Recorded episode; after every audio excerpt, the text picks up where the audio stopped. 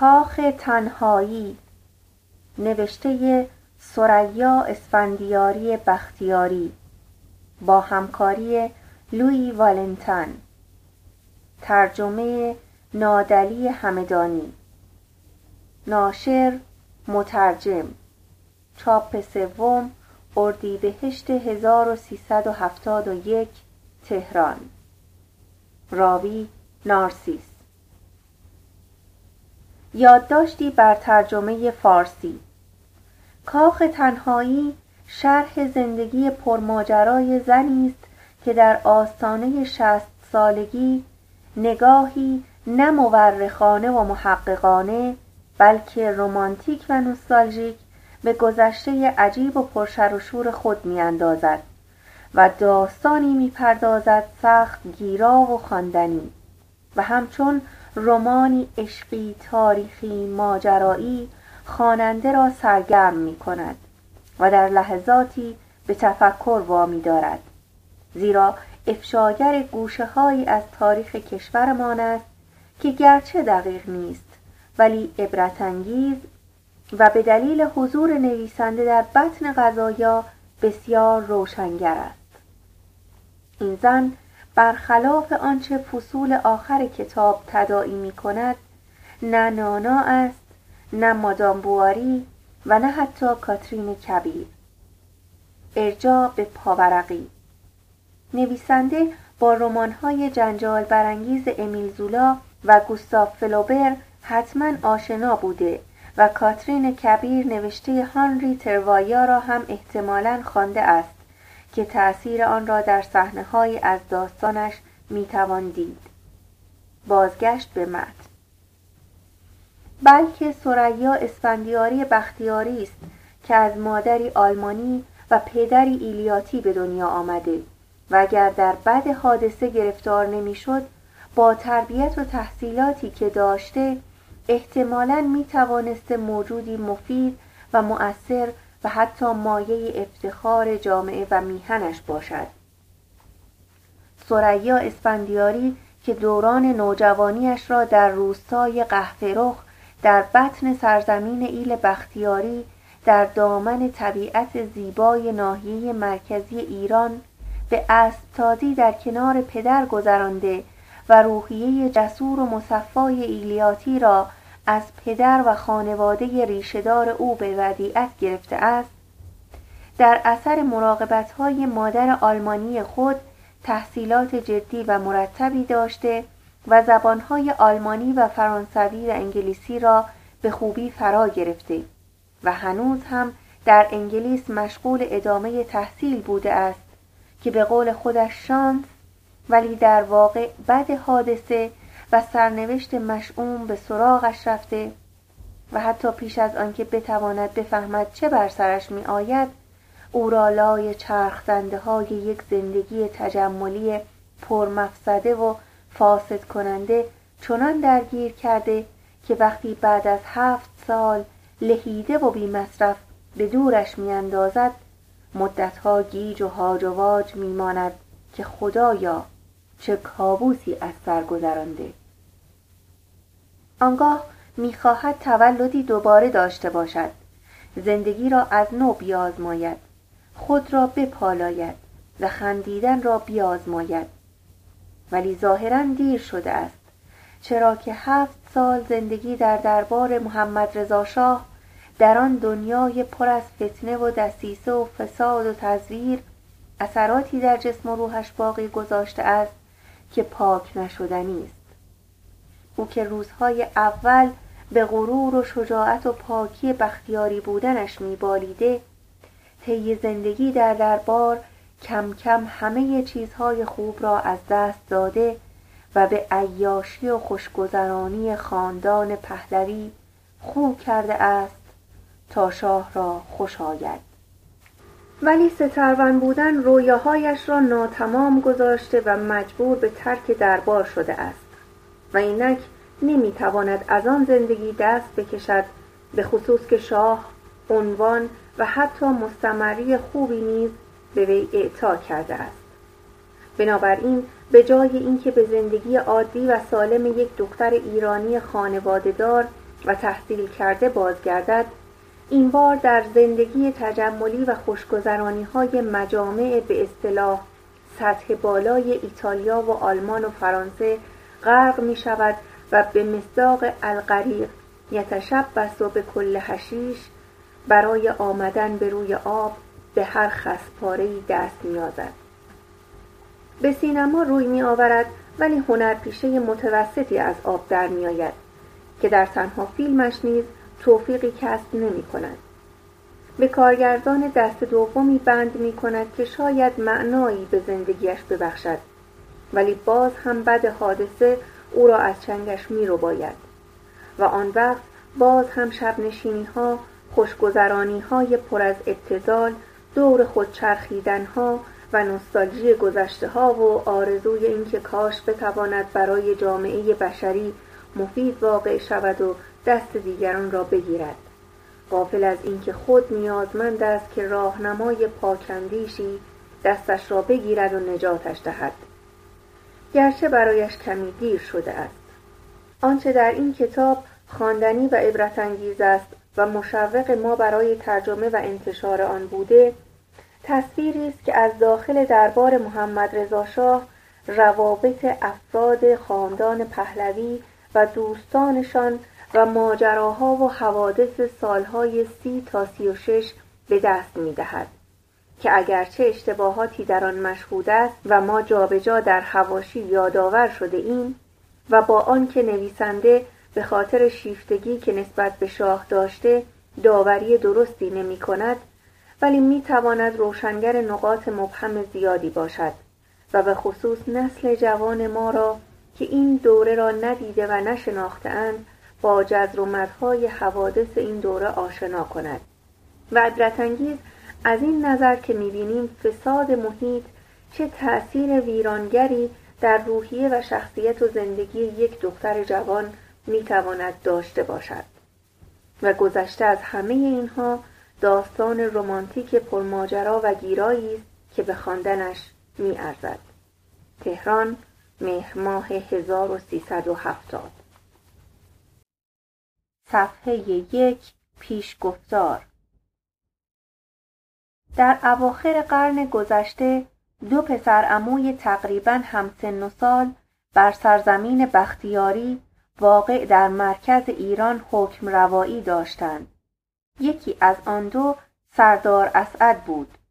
دختر 14 ساله دیگری را از او خواستگاری کرد، در حالی که پسر خودش از ازدواج قبلی بزرگتر از آن دختر جوان بود.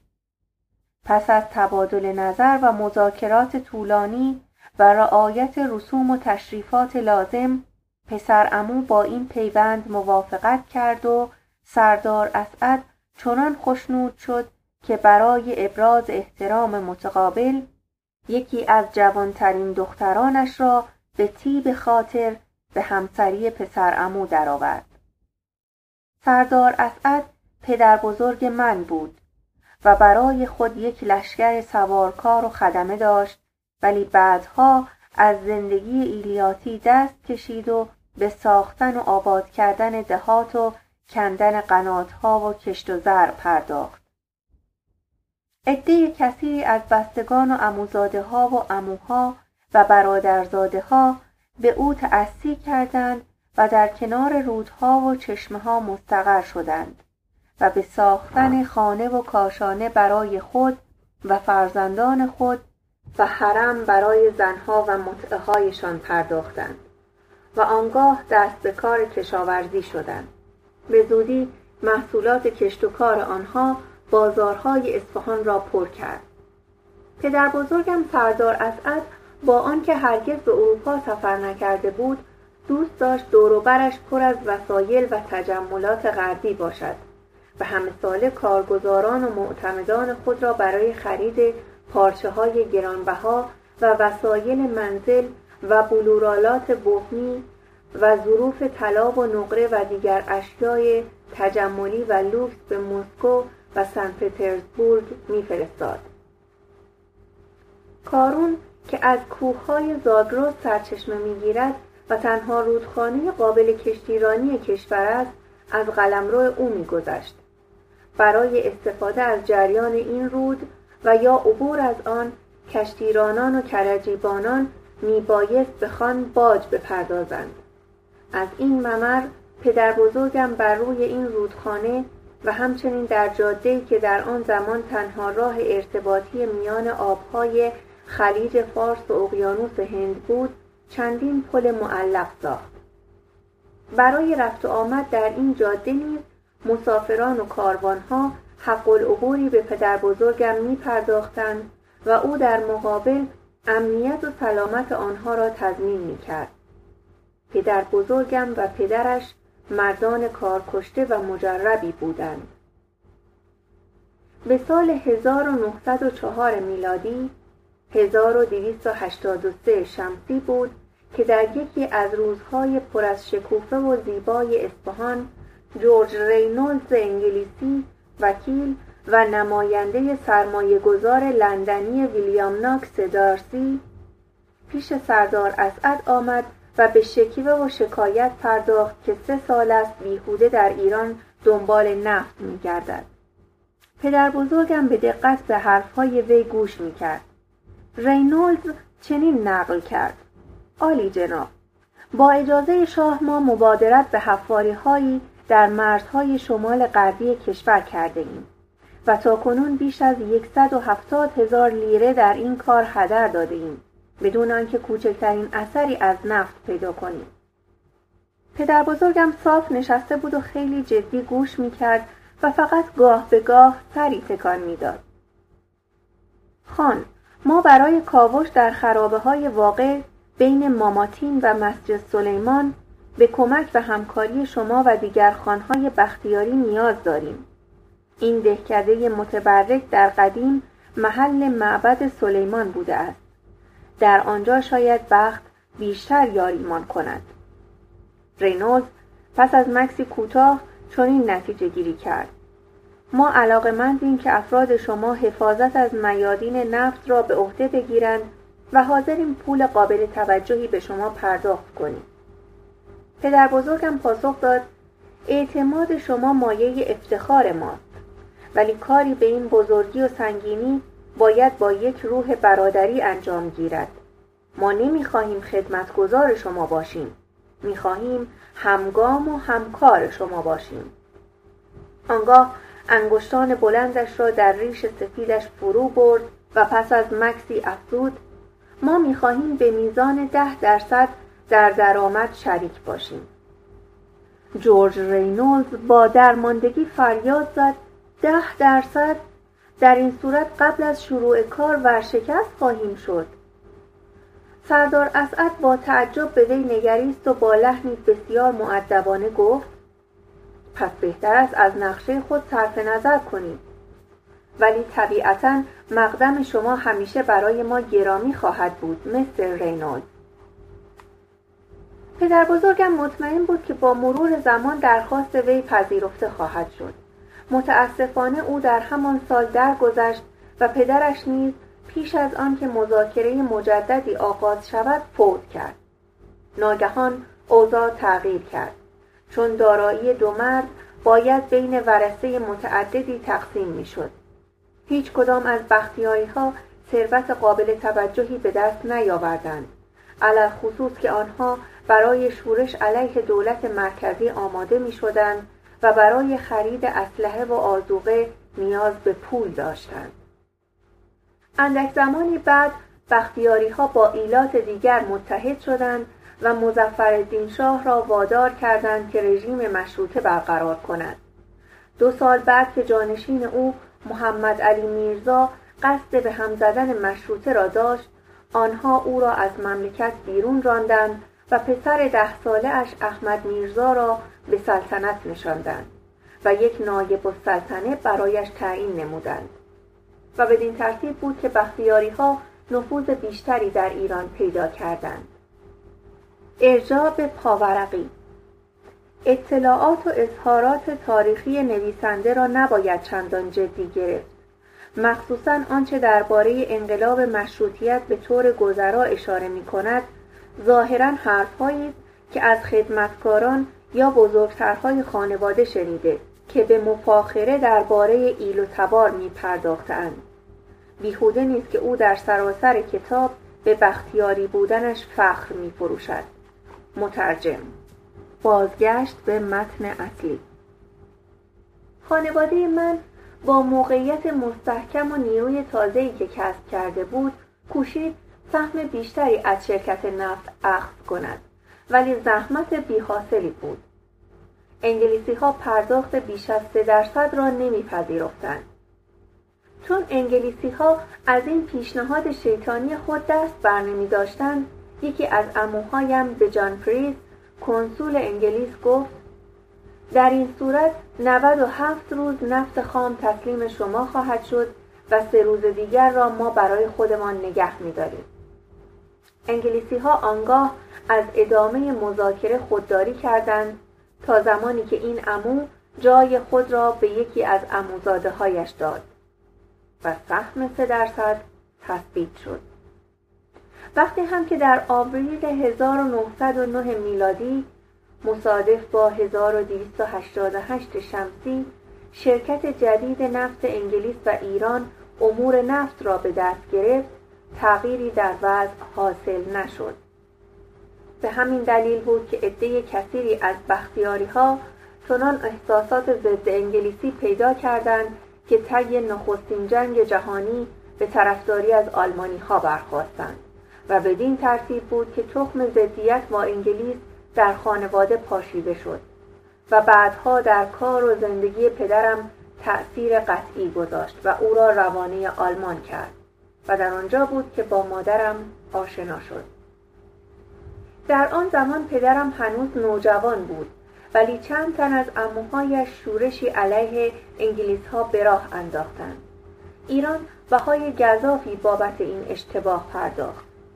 شرکت نفت انگلیس و ایران در تمام مدتی که دشمنی ادامه داشت از پرداخت 3% کذایی نیز خودداری کرد و علاوه بر آن غرامتی معادل 500,000 لیره مطالبه نمود. مذاکرات چندین سال ادامه یافت و سرانجام در اواخر سال 1930 میلادی معادل 1309 شمسی توافقنامه‌ای امضا شد که طبق آن شرکت نفت انگلیس و ایران از مطالبه غرامت صرف نظر کرد، ولی از مجموع درآمد نفت دوران مخاصمه فقط 1,000,000 لیره به ایران پرداخت. چندرغاز سالهای فلاکتباری برای ایل بختیاری بود و پدرم خسارت زیادی دید. او در سنین بلوغ تازه فهمید که بیشترین بخش سهم الارث او را قیمش که یکی از عموهای سالمندش بوده حیف و میل کرده است. جز چند قطعه زمین و سهم ناچیزی از نفت مالی برایش باقی نمانده بود و این دارایی فقط آنقدر کفاف می‌داد که بتواند هزینه تحصیلش را در کشوری که نرخ ارز آن مناسب بود بپردازد و بدین گونه بود که سرانجام خلیل اسفندیاری بختیاری در پاییز 1924 میلادی مصادف با 1303 شمسی پا به برلین گذاشت، به شهری که در آن خیابان کروفورشتندام همچون مرکز دنیا جلوه می‌کرد، به شهری که در آن جشن‌ها پشت سر هم برگزار می‌شد، به شهری که در آن چند کوچه آنسوتر دختری می‌زیست که به زودی همسر وی شد و مادر من.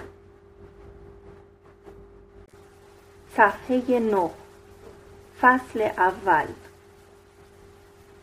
چرا گل سرخ بوی گل سرخ می‌دهد و باغ بوی باغ؟ انسان وقتی کوچک است فکر نمی کند. زندگی به ما عطا شده و نفس کشیدن امری طبیعی است. در واقع بعد هاست، سالها سال بعد، که خاطرات به کمک نوعی غم دوری و نوستالژی شکل می گیرند و معطر و رنگین و نیرومند می شوند. نوستالژی یا نیاز به بازآفرینی گذشته ها؟ نمی دانم. عطرهایی تازه و لطیف همچون تن کودکان.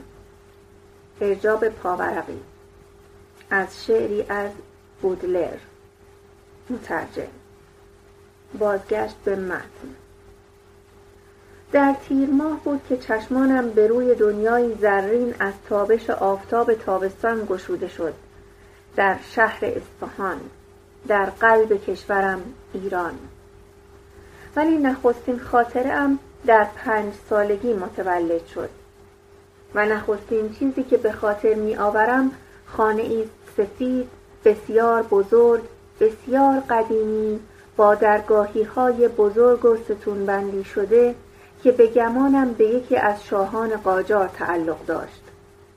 پیرامون این بنا باغی گسترده بود پر از گلهای سرخ و یاسمن و شقایق‌هایی با گلبرگ‌هایی ظریف و شکننده. اندکی دورتر همه نوع درختی دیده میشد: سرو، بادام، آلبالو، انواع درخت‌های میوه. در انتهای باغ میوه عمارتی قرار داشت با دیوارهای پوشیده از پیچک. نخستین مدرسه من همین عمارت بود. صبح بخیر کار، صبح بخیر هرگا، صبح بخیر ثریا. ارجاع به پاورقی. آنچه از قول مادام الیمنتال نقل می شود در متن اصلی به زبان آلمانی است. مترجم. بازگشت به متن. هر بامداد مادام الیمنتال در انتهای خیابان مشجر باغ از شاگردانش استقبال می‌کرد. این زن گرد و فربه و خنده‌رو می‌دانست چگونه بچه‌ها را نوازش و به آنها اعتماد کند. الی اهل رینلند بود و به فرزندان تکنسین‌های آلمانی درس می‌داد. این تکنسین‌ها را ایران برای مدرنیزه کردن تعدادی از کارخانه‌هایش دعوت کرده بود.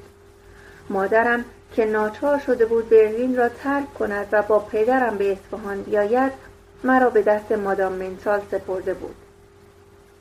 او می‌خواست من زبان آلمانی بیاموزم، زبانی که زبان مادری وی بود و دوران بچگیش را در آنجا به یادش می‌آورد. مادرم همیشه وقتی درد وطن آزارش میداد و چشمانش را اندوهبار میکرد میگفت آنجا. دوشنبه، سه‌شنبه، چهارشنبه، پنجشنبه، جمعه، شنبه، یکشنبه. لطفاً تکرار کن ثریا. شمردن و نوشتن و خواندن را ضمن تفریح می آموختم. مادام الی استعداد عجیبی برای بازی با اعداد و کلمات داشت و همین ما را وامی داشت اعداد و کلمات را دوست داشته باشیم. چه تفریحی بهتر از شمردن روزهای هفته با انگشت، یاد گرفتن نوشتن نام یک پرنده یا یک گل، به یاد آوردن اسامی رودها و کوههای سرزمین مادرم. مادام الی زبان‌های فرانسه و انگلیسی را می‌دانست و پیانو هم می‌نواخت و برای من آموختن فرانسه و انگلیسی و نواختن پیانو کاملاً طبیعی می‌نمود. فکر می‌کردم که در همه جای دنیا معلم‌ها مثل مادام الی همه چیز را می‌دانند و بچه‌های کوچک را می‌شناسند. در مدرسه او تعداد ما خیلی زیاد نبود. شاید 6-7 نفر بودیم. در سال روز تولدمان به ما شیرینی و هدیه‌های کوچک میداد و روز 24 دسامبر شب کریسمس به ما اجازه میداد که گلوله‌های رنگی و هلال‌های گل را به درخت نوئل آویزان کنیم. این یکی خوب بود، آن یکی عالی بود.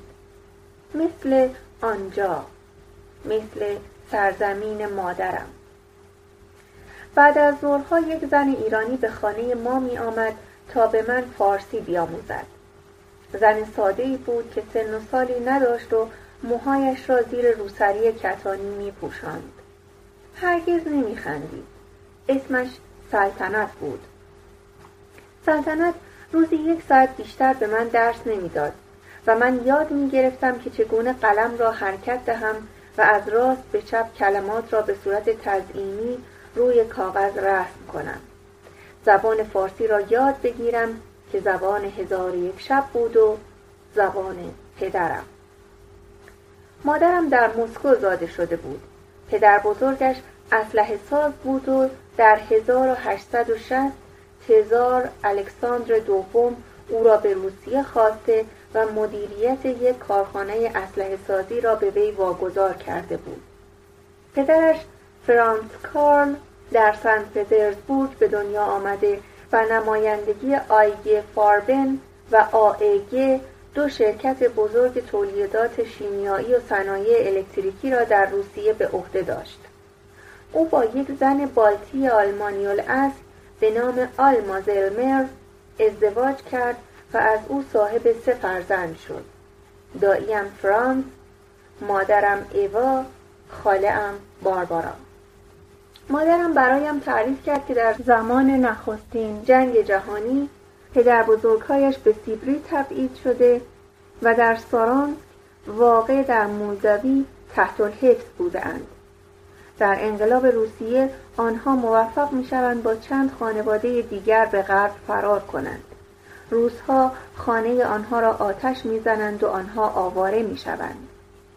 پس از امضای پیمان متارکه جنگ برست-لیتوف، یک هیئت نظامی آلمانی آنها را در مرز بالت تحویل می‌گیرد و از آنجا به برلین اعزام می‌شوند. برلینی که مادرم آنقدر دوستش داشت و در آنجا پدرم دانشجوی جوان اقتصاد سیاسی در عصر جنون آمیز سالهای 1930 که مردم بیخیال برلین به آهنگ والس اشتراس می‌رقصیدند و تئاترهای کاباره و لولو و ویکیند را با شور و هیجان تحسین می‌کردند، با مادرم آشنا می‌شود. سلطنت با صبر و حوصله دست مرا می‌گرفت و کمکم می‌کرد که اسمم را به فارسی بنویسم. ثریا نام یکی از صور فلکی است به نام دب اکبر که ستاره قطبی در انتهای دم آن راهنمای عاشقان و صحرانشینان است. ارجاع به پاورقی.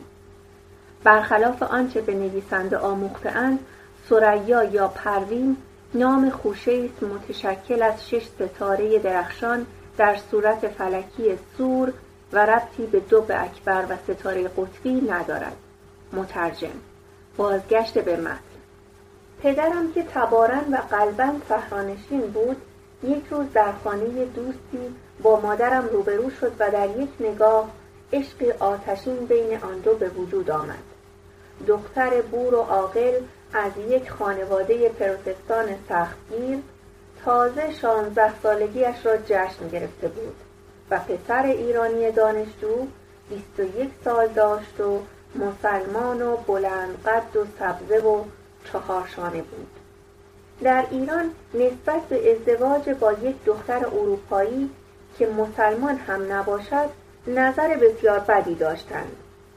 پدرم به ایران بازگشت تا چون پدرش مرده بود برای ازدواج با زنی که دوست می‌داشت از مادر و عموهایش اجازه بگیرد و 2 سال در آنجا ماند بی آنکه مادرم را ببیند تا بتواند به خاطر دلش با عادات و رسوم رسمی بجنگد. سرانجام با موفقیت به آلمان باز آمد و طبق آیین محمدی یک ملای پیشنماز عقد آنها را در خانه پدر بزرگ مادریم جاری کرد. آنها 2 سال دیگر نیز در برلین زندگی کردند تا پدرم تحصیلاتش را در اقتصاد سیاسی به پایان رساند و آنگاه به ایران بازگشتند. در مدرسه مادام الی نزدیک شدن جشن‌های نوئل و شور و هیجان آن را دوست داشتم و سرودهای مذهبی را که با مادرم روی نیمکت کلیسای انجیلی می‌خواندیم تحسین می‌کردم. شب زیبا، شب مقدس، سرود زیبایی بود. من سرخوش بودم، کلیسا خنک بود. احساس می‌کردم مسیحی هستم. عجیب است که خاطرات با هم تلاقی می‌کنند و یکدیگر را به یاد می‌آورند. ناگهان خودم را سوار بر اسب در بیابان‌های جنوب اصفهان می‌بینم که پشت یک کره اسب عربی نشسته‌ام و در کنار پدرم می‌تازم. ما دهکده قهوه‌رخ را ترک کرده ایم تا در یک واحه خوش آب و هوا نهار بخوریم. لباس سفید پوشیده ایم و شاپوی حصیری بزرگی بر سر داریم تا ما را از نور خورشید حفظ کند. گرما تحمل ناپذیر است و عرق از گردن اسب می‌چکد. با دهن خشک پدرم را صدا می‌زنم. چه وقت می‌رسیم پدر؟ من خیلی تشنه‌ام. بی آنکه حتی سر برگرداند به راهش ادامه می‌دهد. بلندتر داد می‌زنم. پدر، من دیگه نمی‌تونم. تشنمه. اسبش را به یورتمه وامی دارد تا به او برسم و میگوید دندان روی جگر بگذار، باید تحمل کنی. یک بختیار باید قدرت و شجاعتش را نشان دهد. کلماتش به صورتم تازیانه میکوبد.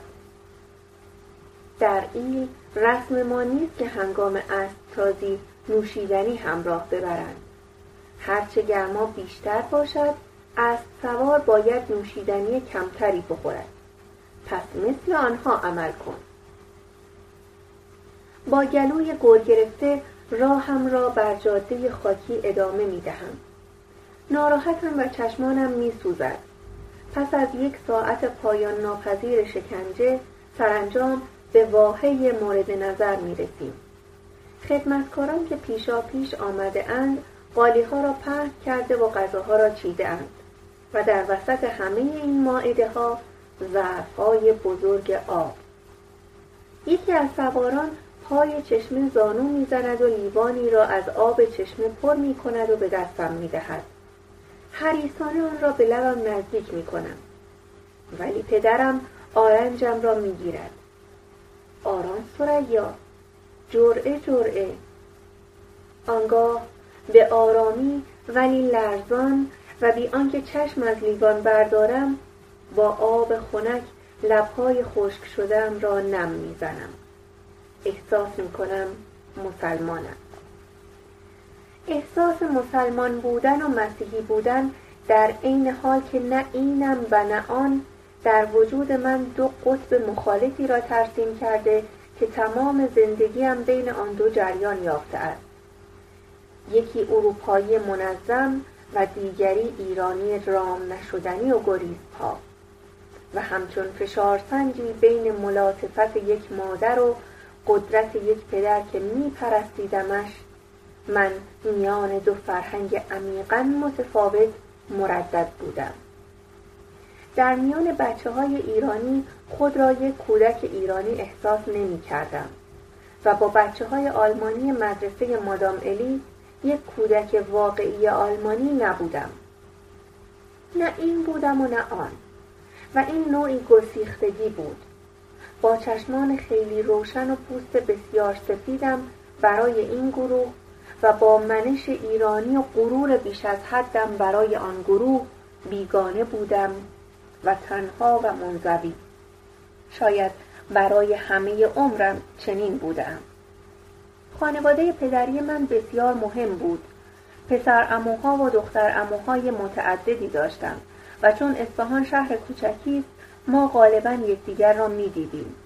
با هم در باغ‌ها گردش می‌کردیم، توت می‌چیدیم، پرنده‌ها را از لانه‌هایشان برمی‌داشتیم و با کله‌های پر از خیال و رؤیا با قلاب ماهیگیری برای صید ماهی به کنار زاینده رود می‌رفتیم. ما آزاد بودیم و من بیخیال بودم. در باغ هنگام عصرانه زنان خدمتکار برایمان آب میوه و شیرینی عسلی می آوردند و این برای آنها فرصت مناسبی بود تا نقش شوهریاب را بازی کنند. در ایران از اینکه یک دختر با مردها یا پسرهای ناباب مراوده داشته باشد بسیار بیمناکند و از اینکه سابقه دختر خراب بشود چنان میترسند که باید خیلی زود و پیش از آن که اتفاقی بیفتد او را برای ازدواج آماده کنند. باید او را از گهواره برای این کار تربیت کنند. موهای مرا نوازش میکنند و میپرسند احمد را میبینی؟ آنجاست. وقتی بزرگ شدی او شوهر تو خواهد شد. از خانواده خوبی است، مگر اینکه تو محمد را ترجیح بدهی. خانواده او سرشناس است. فریازنان می‌گریزند. نه، هرگز، هرگز، می‌فهمید؟ هرگز. از آنها بیزار بودم و نمی‌فهمیدم چرا با این گونه آزار دادن من تفریح می‌کنند و چرا می‌خواهند آزادی مرا ضایع کنند و مجبورم کنند بزرگ بشوم، در حالی که من دوست نداشتم بزرگ باشم، در حالی که حتی فکر ازدواج برایم ناخوشایند بود. در تمام زندگی از پدرم ترسیدم، ولی ترس واقعا کلمه مناسبی نیست. چگونه بگویم؟ فکر می‌کنم او را بیش از اندازه دوست می‌داشتم. او مرد خوب و درستی بود که کمتر به من و برادرم بیژن که 4 سال کوچکتر از من بود می‌پرداخت. بیژن خنده‌رو و موذی که می‌خواست در همه بازی‌ها و همه صحبت‌های من دخالت کند. خواهر بزرگ و برادر کوچک این چنین وابسته به یکدیگر و آنچنان سمج برای دفاع از قلمرو خود و از حقوق خود. زوج ابدی دوران کودکی. من هرگز بر او توفق نداشتم. بیژن دوست داشتنی و وحشتناک می‌دانست که من از قورباغه می‌ترسم و از بکار بردن این سلاح هراس‌انگیز ابایی نداشت. پدرم مطمئناً ما را دوست داشت و با ما بازی می‌کرد، ولی مراقبت از تعلیم و تربیت ما را کلاً به دست مادرم سپرده بود و این طبیعی بود. در ایران رسم نیست که مردها به بچه‌ها و مسائل آنها بپردازند.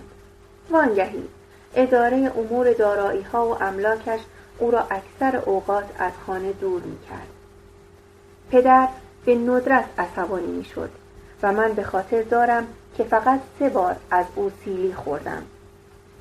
بار اول در 7 سالگی برای اینکه بی‌جهت سرکشی کردم. بار دوم در 10 سالگی به خاطر گستاخی در برابر مادرم و بار سوم در 13 سالگی برای اینکه به ناحق برادرم را کتک زده بودم. پس از این سومین کشیده رو به مادرم کرده و گفته بود این آخرین باری بود که دست روی او بلند کردم.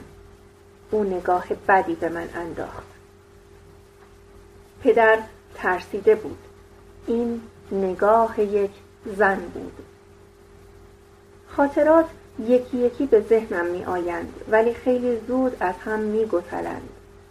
بسیار کار دشواری است که گذشته را دوباره زنده کنی و در این کار منطقی هم باشی. در قحطرخ پدرم غالباً مرا همراه خود به صحرا می برد.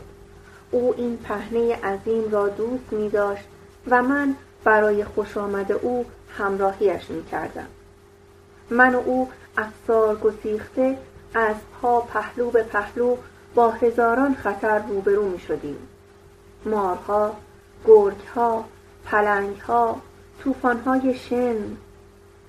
ترس را دوست داشتیم.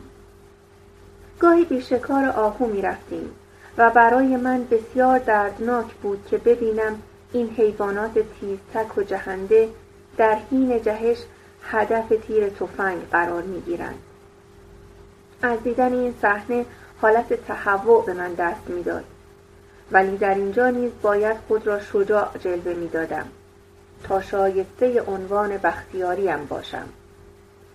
دیدن خون منقلبم می کند و هرگز نتوانستم منظره قربانی کردن یک حیوان را به خاطر عید یا تولد یا ازدواج تحمل کنم.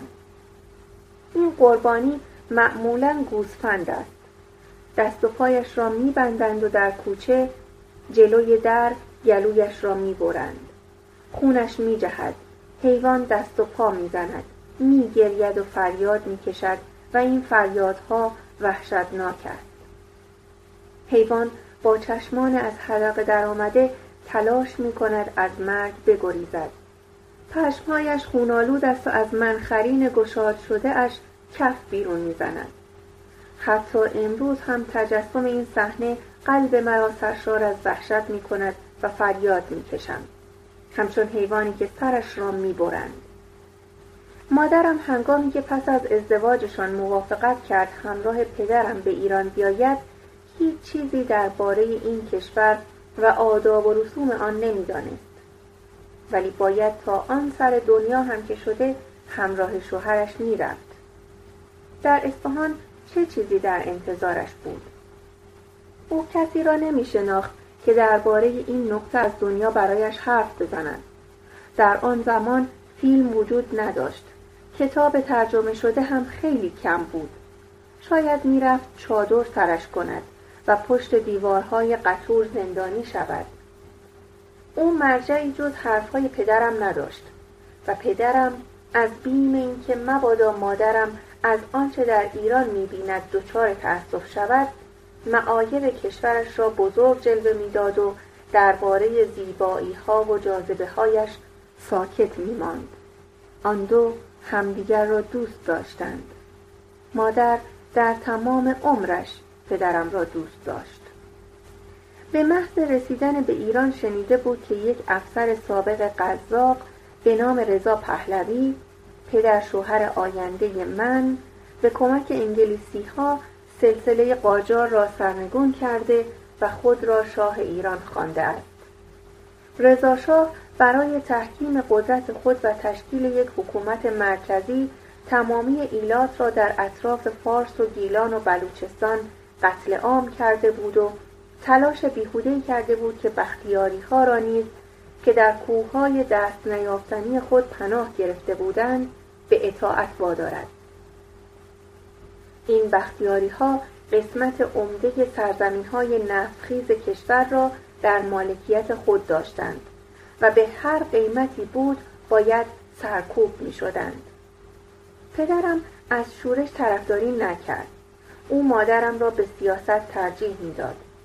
پدرم با خانواده‌اش به قهفرخ پناه بردند و این یکی از دهاتی بود که از پدرش به ارث برده بود و در قلب اقامتگاه بختیاری‌ها قرار داشت.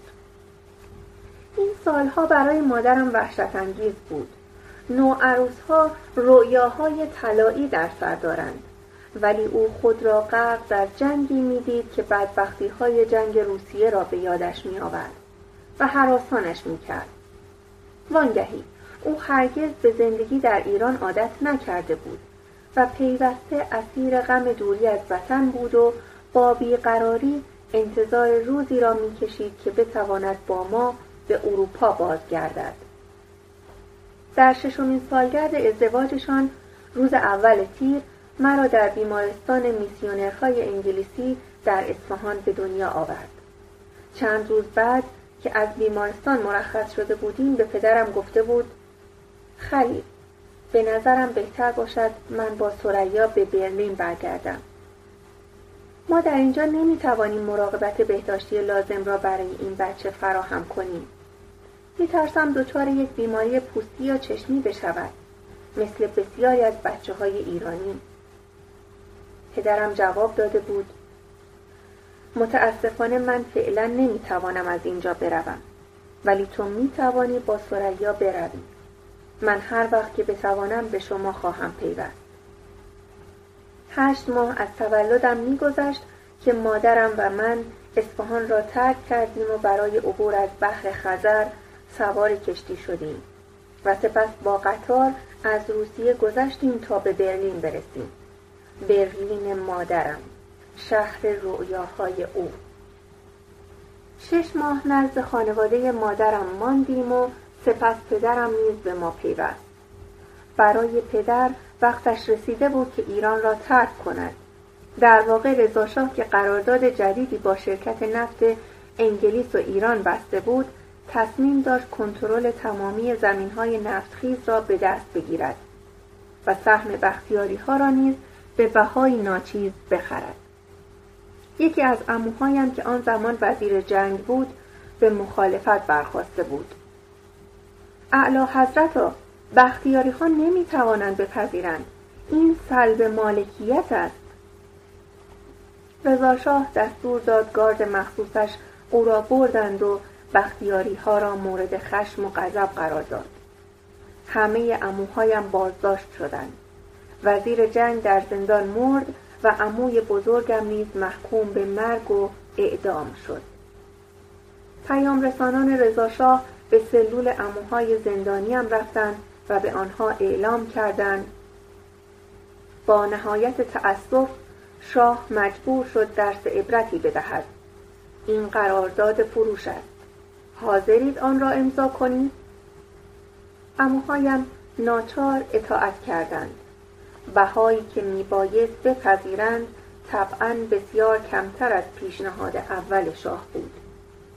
در این زمان من به دستهای پدر و مادرم میچسبیدم و راه رفتن را یاد میگرفتم و مقابله با زندگی را میآموختم. زندگی که سرنوشت برایم تدارک میدید. صفحه 25، فصل دوم. از برلین فقط تصاویر مبهمی در ذهنم باقی مانده است. کوچه‌ای در میان خانه‌ها، کبوترهایی که بالبال زنان از زیر پایم می‌گریختند، جشن، بازاری با انواع حیوانات و اسب‌های چوبیش و پدر و مادرم دست در دست یکدیگر. از زندگی چیز دیگری نمی‌خواستم و فکر می‌کردم همه اطرافیانم مثل من خوشبختند. از زمانی که رضا شاه دارایی‌های بختیاری‌ها را غصب کرد، پدرم دیگر درآمد املاکش را دریافت نمی‌داشت و به زودی دچار کمپولی شد و چون در شهری سرگردان بود که امکان کار برایش وجود نداشت، از تأمین زندگی مناسب برای مادرم عاجز ماند و به ناچار به ایران بازگشت. در ایران طوفان اندکی آرام گرفته بود. چون عموهایم حقوقشان را به شاه تفویض کرده بودند و او همه اراضی نفتی مورد بهره برداری را ملی اعلام کرده بود، محکومیت زندانشان تخفیف یافته بود و چند تن از آنها نیز آزاد شده بودند، مشروط بر این که هرگز به قلمرو سابق خود باز نگردند. بدین ترتیب یک خان بختیاری میبایست املاک متعدد خود را با املاک خان دیگری در شمال نزدیک رامسر و در ساحل دریای خزر معاوضه کنند. رضا شاه امیدوار بود که با پراکنده کردن اعضای ایل ما قدرت آن را تضعیف کند. پدرم که داراییش کمتر از آن بود که تهدیدی برای شاه محسوب شود، نگرانی نداشت. در پاییز 1937 میلادی مصادف با 1316 شمسی، او توانست تصمیم به حرکت به ایران بگیرد. مادرم با نومیدی موافقت کرد و یک بار دیگر زادگاهش برلین را ترک گفت. ولی پدرم برای او ارزش همه آن مسافرت‌ها و همه گونه فداکاری را داشت. برای دومین بار از روسیه گذشتیم و پهنه دریای خزر را با کشتی شکافتیم و به اصفهان بازگشتیم. اصفهان گهواره خاطراتم با مدرسه مادام الی، با سلطنت و درس‌های فارسیش، با کلیسای انجیلیش و با کلفت‌هایم که آرزو داشتند شوهری برای من پیدا کنند و شاید شوهری هم برای خودشان. تمام قد پای پرچین می نشستند و با لحنی حسرتبار مراسم ازدواج پدر و مادرهایشان را برایم نقل می کردند و با خنده می گفتند: آن وقتها زن و شوهر تا پیش از شب عروسی هرگز همدیگر را نمی دیدند. در مراسم عقد جلوی آنها آینه بزرگی می گذاشتند. آینه هرچه بزرگتر و هرچه زیباتر بود، نشانه آن بود که ازدواج آنها بهتر و خوشبختتر خواهد بود. به همین دلیل بود که آینه را داماد میبایست بخرد. حالت هوشیارانه‌ای به خود میگرفتند تا به من ثابت کنند که تنها زنها ارزش چیزهای بزرگ و پیوند مقدس را میفهمند. آنگاه ادامه میدادند: عروس پارچه‌ای روی صورت می‌کشید تا شوهرش نتواند روی او را ببیند. خود او نیز حق نداشت تا پایان مراسم مرد را نگاه کند. سپس ساکت می‌شدند و من سعی می‌کردم بفهمم. چطور؟ هرگز همدیگر را ندیده بودند؟ چشم برمیگرداندند. گویی با یک موضوع اخلاقی سر و کار دارند. می‌گفتند دیدنشان چه فایده داشت؟ برای اینکه خانواده‌هایشان ترتیب همه چیز را داده بودند. ترتیب همه چیز را داده بودند؟ پس فقط اتفاق و یا زمان امکان میداد که زن و مردی با هم خوشبخت باشند؟ در نظرم این کار نادرست می آمد و با مشت‌های گره کرده عقیده ام را به آنها می گفتم. آنها بشاش و خندان ادای مراسم را در می آوردند. حاضرید او را به همسری بپذیرید؟ چطور می توان حاضر شد مردی را به همسری پذیرفت که جز در آینه سفره عقد هرگز او را ندیده و نشناخته ای؟ درک نمی کردم. آنقدر می خندیدند که اشکشان سرازیر می شد و من می پرسیدم مرد چطور؟ شوهر در این میان چه کاره بود؟ او حرفی نداشت بزند برای اینکه خودش از زن تقاضای ازدواج کرده بود. کلفت‌ها دیگر به حرفهای من گوش نمی‌دادند و سخنرانی پایان ناپذیر را شروع کرده بودند درباره امکانات مالی شوهری که مادران یا مادر بزرگ‌هایشان با آنها ازدواج کرده بودند. مبلغ پولی که خانواده‌ها محض احتیاط قبل از عروسی برای دخترانشان مطالبه می‌کردند. چون تنها مردها حق طلاق داشتند، لازم بود که پاداش کوچکی به زنها اهدا شود یا به زور چانه‌زنی‌های دو خانواده گاهی مبلغ بیشتر و قابل توجه‌تری منظور می‌شد. در این زمان بود که اطلاعاتی درباره زندگی پدر بزرگم کسب کردم. این مرد 7 زن داشته که هر کدام خانه و خدمه و ثروتی داشتند که توسط این مرد مقدس به آنها هدیه شده بود. پدر بزرگم همه آنها را دوست می داشته، منتها هر کدام را به شیوه خودش، ولی طبق دستور قرآن و سنت او باید هر شب را با یکی از آنها شام می خورده و به صبح می رسانده، زندگی مشابهی را برای همه آنها فراهم می کرده و اگر میلش می کشیده که هدیه خاصی به یکی از آنها بدهد مجبور بوده که برای دیگران نیز هدیه‌ای به همان قیمت بفرستد.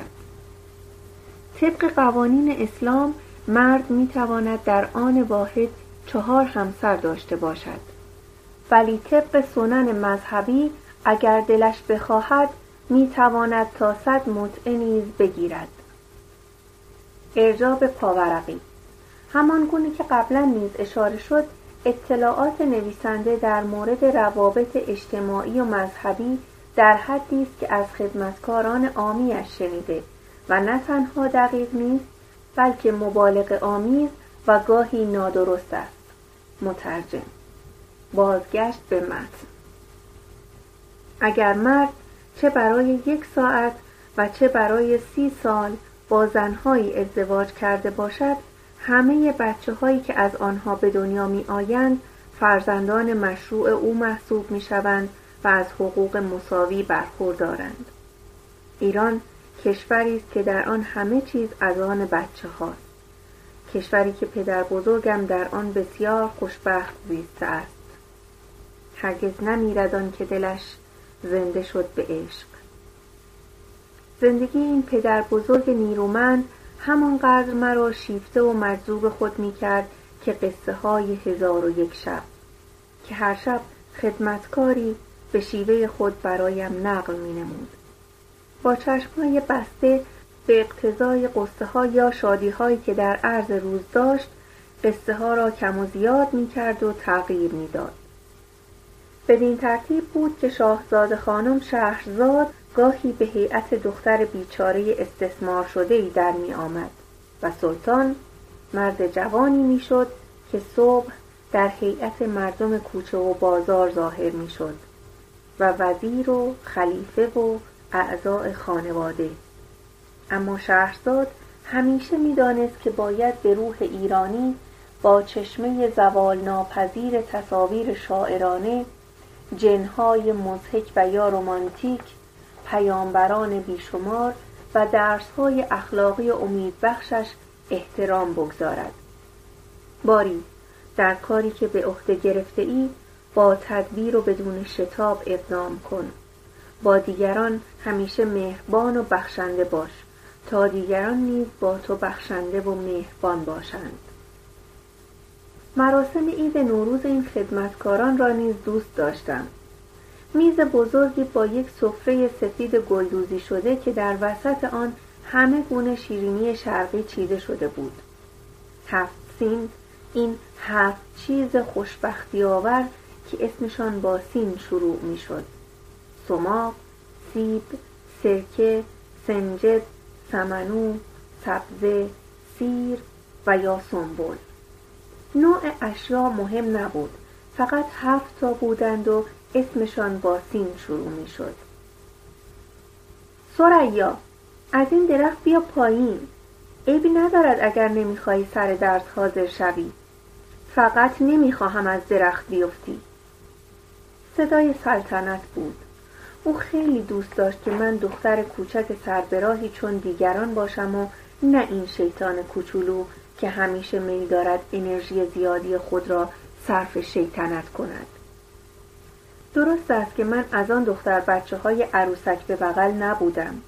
معذالک با آنکه جنگ بود، مادرم همیشه ترتیبی میداد که از طریق دوستانی که به اروپا میرفتند برایم عروسک آلمانی تهیه کنند. این عروسک ها با صورت چینی و دامنهای چیندارشان به نظرم زیبا بودند، ولی من با آنها بازی نمی کردم. اسباب بازی های طبیعی را ترجیح می دادم. نوک یک شاخه درخت با شکل عجیبش، لانه پرنده‌ای که از درخت افتاده بود و دنیایی که در لابلای شاخ و برگ‌های در هم تنیده کشف می‌کردم. در مورد لباس پوشیدن هم چندان زنانه نبودم.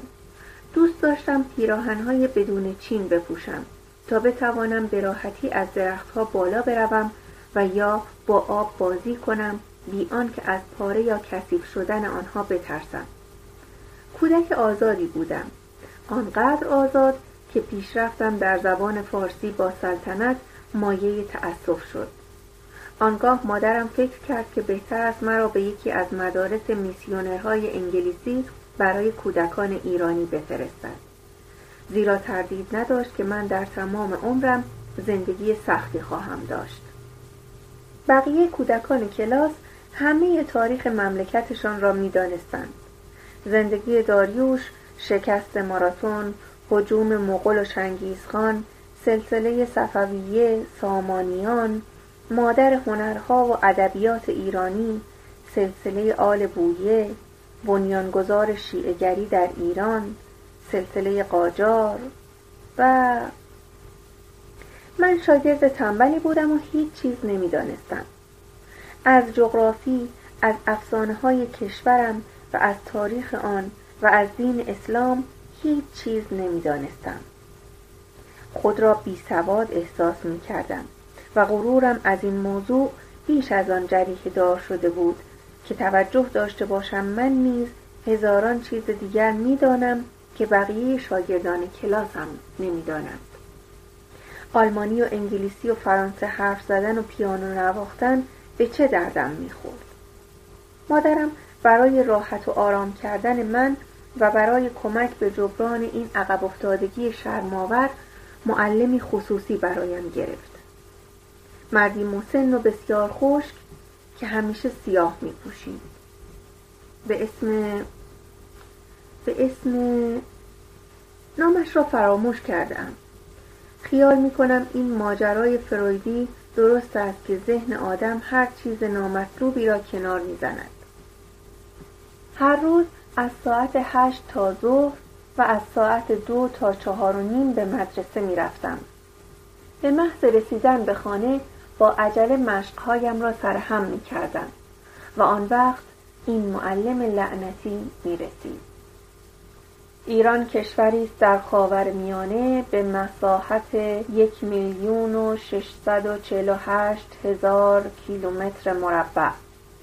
از شمال محدود است به اتحاد جماهیر شوروی و دریای خزر، از مشرق به افغانستان و هند، از جنوب به خلیج فارس و دریای عمان و از مغرب به عراق و ترکیه. باید همه این چیزها را می‌بلعیدم.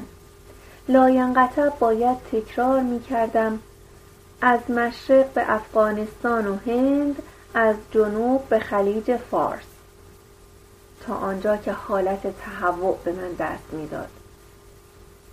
او مغز مرا با تاریخ‌ها و فرمول‌ها و اصول و فروع دین بمباران می‌کرد.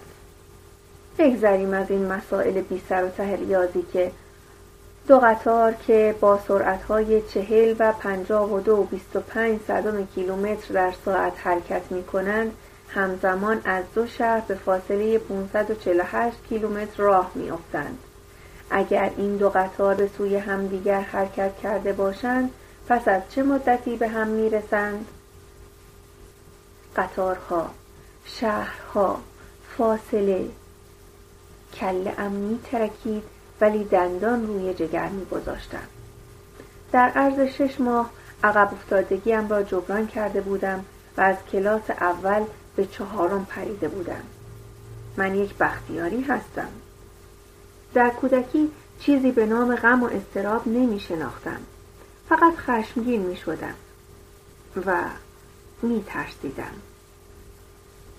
در 6 سالگی دندان‌های بسیار بدی داشتم و باعث آن 2 چیز بود: یکی شیرینی‌های شرقی که کلفت‌هایم دوست داشتند به خوردن بدهند و دیگری غفلتی که همه بچه‌های همسن من در مسواک کردن داشتند. مادرم بارها سعی کرده بود مرا به مطب دندانساز بکشاند، ولی هر بار چنان قشقره‌ای به پا کرده بودم که منصرف شده بود، تا روزی که مادرم مرا به خانه دکتر شافتر، پزشکی که مرا به دنیا آورده بود، برد. دکتر شافتر که مدیر بیمارستان انگلیسی میسیونرها در اصفهان بود و همسرش دوستان صمیمی خانواده من بودند. هر دو برادرم بیژن و مرا مثل بچه‌های خود می‌دانستند و هر بار که مریض می‌شدیم مراقبت ما را شخصاً به عهده می‌گرفتند.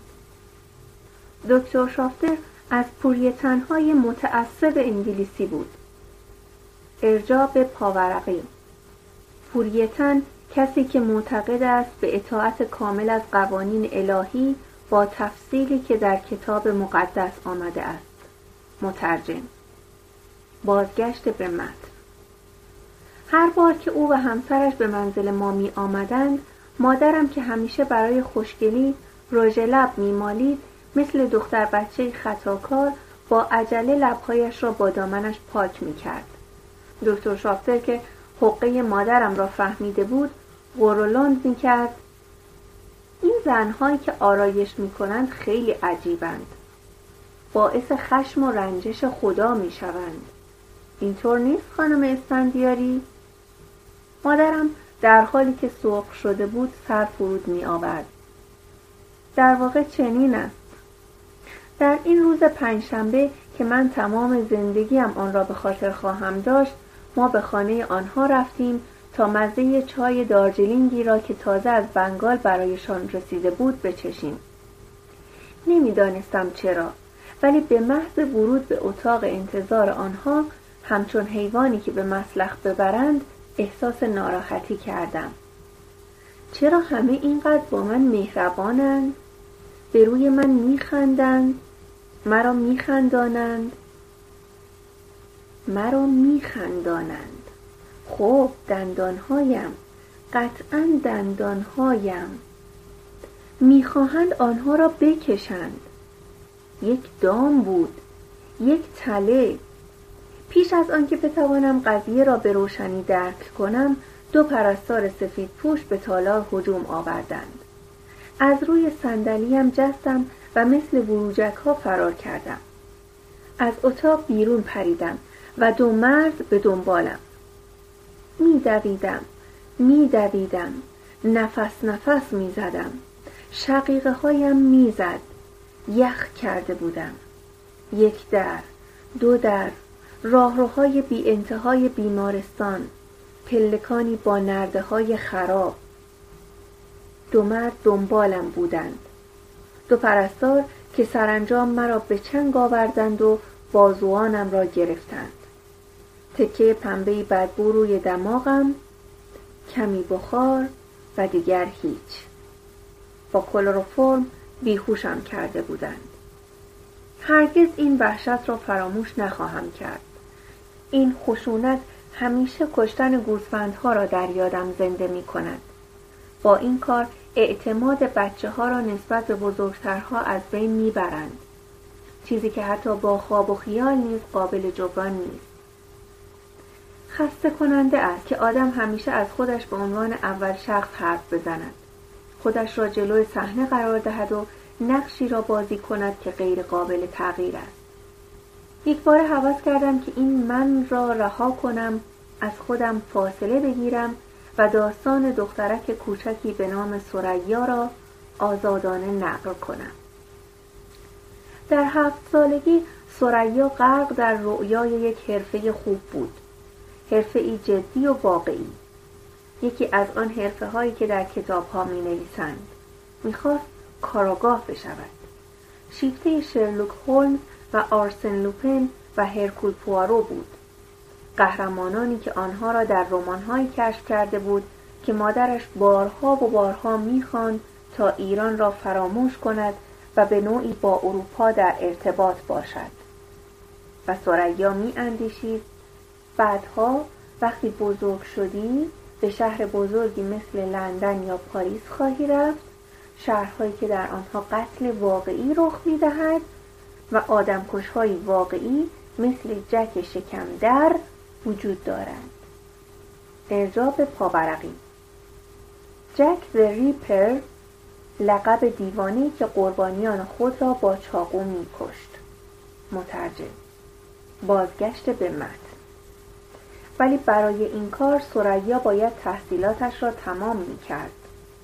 من سادگی این ثریا را دوست داشتم. آیا توانسته‌ام آن را حفظ کنم؟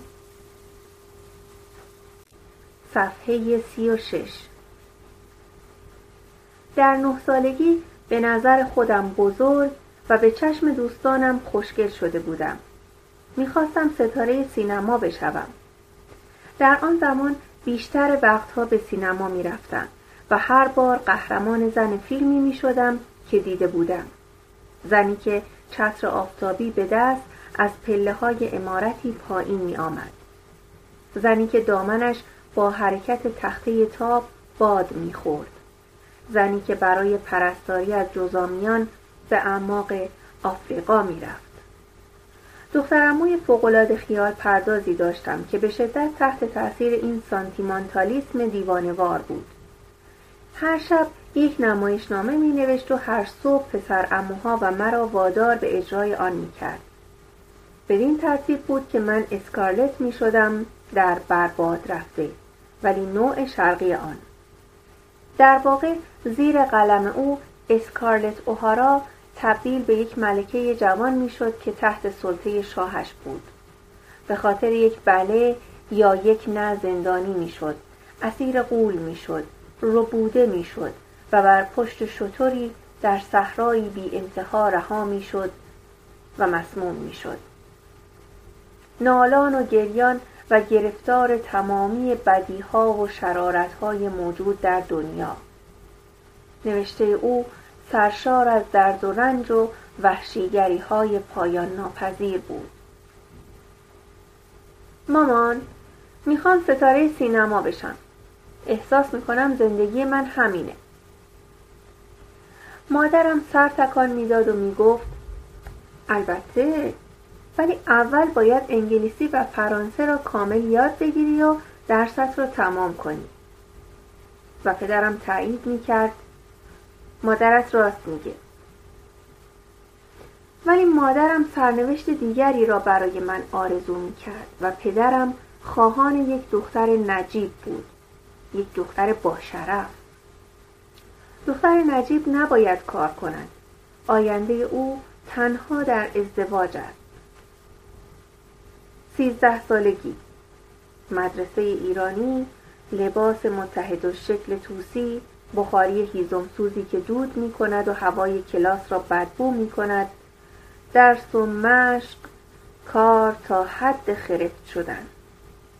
نه تعطیلاتی، نه سینمایی، دیگر وقت نیست. کار، درس، مشق، امتحان در بهار. به دیوار کلاسمان یک عکس بود. عکس محمد رضا شاه پهلوی و ملکه فوزیه خواهر ملک فاروق. ارجاب پاورقی. رضا شاه در 1941 به نفع پسرش محمد رضا از سلطنت استعفا داد و خودش در تبعید در ژوهانسبورگ درگذشت. نویسنده: بازگشت به متن. دوستانم میگفتن که من شبیه فوزیه هستم و از این حرف خوشم میآمد. به نظرم او خیلی زیبا بود. حیف که او همسر کلارک گیبل، هنرپیشه فیلم برباد رفته، نشده بود. امتحان: از خستگی ذله شده‌ام. ورقه‌ام را روی میز میگذارم و سر برمیدارم تا از پنجره بیرون را نگاه کنم. تابستان است. حتی متوجه گذشت فصول نشده‌ام. آلمان شکست خورده و جنگ تمام شده است. سرانجام مادرم میتواند به اروپا برگردد. پدرم موافقت کرده است. برای من ایران تمام میشود، برای همیشه. پدر و مادرم زوریخ ویلشوفن را در سوئیس آلمانی زبان برای زندگی انتخاب کردند. بنابراین مادرم میتوانست به زبان مادریش حرف بزند و نشاط زندگی را که در اصفهان از دست داده بود دوباره پیدا کند. آنها پانسیونی برای من پیدا کرده بودند. لاپرانتانیر. پرانتانیر در مونترو. مادرم به من گفت: اینجا یک مؤسسه جدی است. تو باید ناخن‌هایت را تا ته بزنی و موهایت را ببافی. در پرانتانیر با آدم شوخی نمی‌کنند. اینک برای نامنویسی در دفتر مدیره مؤسسه هستیم. پدرم با دقت اوراق لازم را امضا می‌کند و مادرم اسناد مربوط به پرداخت شهریه را ورق می‌زند. نگاهی از پنجره به بیرون می‌اندازم و 10-12 دختر جوان را بالای پله‌ها می‌بینم که مشغول صحبت و خنده هستند. بعضی‌ها همسن و سال من و بعضی بزرگترند، ولی همه لباس‌های آخرین مدل پوشیده‌اند، موهای آرایش شده دارند و به لب‌هایشان رژ مالیده‌اند. انگشتانم را در هم می‌پیچم و آرزو می‌کنم که پدرم سرش را بلند نکند. اگر آنها را ببیند بیدرنگ مرا به زوریخ برمیگرداند. متوجه چیزی نشد. ورقه ها را امضا کرد. مادرم به روی من لبخند میزند. هر دو از مدیره پانسیون خداحافظی میکنند. آنها را تا دم در همراهی میکنم. مرا میبوسند و پدرم در حالی که دور میشود میگوید: اینجا کالج محترمی است. سعی کن خودت را شایسته آن نشان بدهی. پرانتانیر دختران 13 تا 20 ساله را میپذیرفت. آنها همه مثل من برای آموختن زبان فرانسه به دانجا می آمدند. دخترها به تناسب سن و سال آزادی بیشتر یا کمتری داشتند. آزادی رفتن به سینما، شب دیر آمدن، رفتن به کافه و... من با موهای قهوه‌ای و ناخن‌ها و لب‌های رنگ کرده و پاشنه‌های بلند و سینه‌های گرد، علی‌رغم 14 سال سنم بسیار زنانه جلوه می‌کردم و از همان روز اول موفق شدم خود را بین گروه دخترانی جا بزنم که اجازه داشتند کم و بیش آزادانه از پانسیون خارج شوند. اینکه آدم بتواند به سینما برود، در تراس یک آبجو فروشی لیموناد بنوشد، به سرآورد زنانه خود بپردازد، جلوی ویترین ها از تماشای لباس های زنانه لذت ببرد، همه اینها عالی بود، فوق‌العاده عالی. بهشتی که تاکنون برایم ممنوع بود. ولی افسوس خیلی زود یکی از معلم‌ها مشتم را باز کرد. یک شب که با 7 قلم آرایش از نرده‌های کالج می‌گذشتم، این معلم دستم را گرفت و با لحنی آرام گفت: ثریا، به اتاقت برگرد. تو حق خروج از پرانتانیه را نداری. اگر می‌خواهی شب‌ها بیرون بروی، باید از پدرت اجازه کتبی داشته باشیم.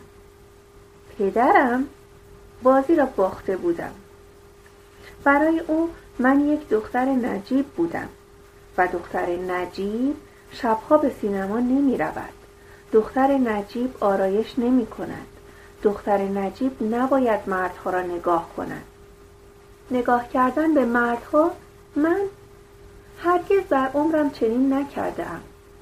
وانگهی من دخترهای دیگر را که در خواب و خیال یک مرد خوش‌سیما به سر می بردند و عکس هنرپیشه ها را به دیوارهای اتاقشان می آویختند درک نمی کردم. فکر عاشق شدن برایم بیگانه بود و همه اینها برای آن بود که پدرم به من گفته بود تو نباید به این چیزها فکر کنی. نه، این غیر ممکن است. و این غیر ممکن بود. نوعی سنگربندی. ما اجازه کتبی می خواهیم. فقط باید به مادر تلفن می کردم. می دانیم مامان، من کار بدی نمی کنم. فقط میریم سینما. به زور و التماس و تمنا توانستم از مادرم اجازه خروج از پانسیون برای بعد از ظهر شنبه ها را بگیرم تا ساعت 6 بعد از ظهر. مادرم در گوشی تلفن زمزمه کرد: در این باره به پدرت چیزی نگو، خوشم نمیاد. همدستی عالی زنها.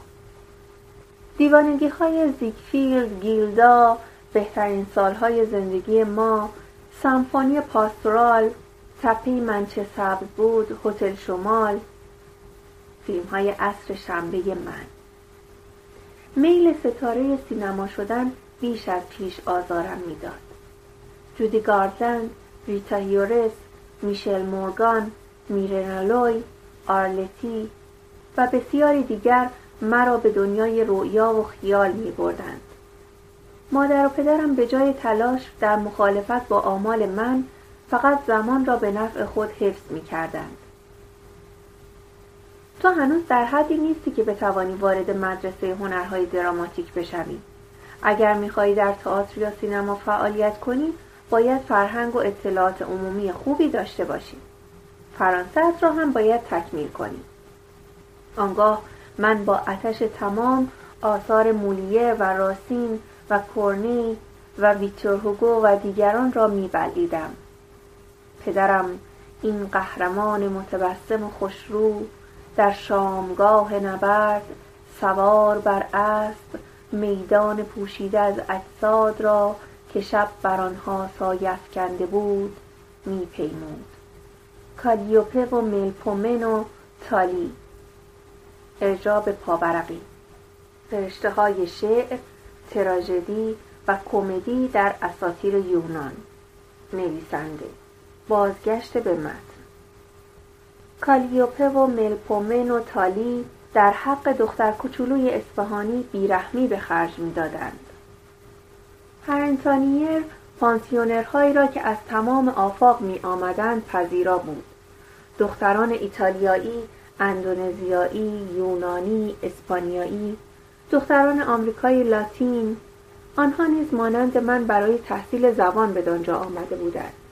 مانند من آمده بودند تا یاد بگیرند چگونه دختران جوان کامل عیاری باشند.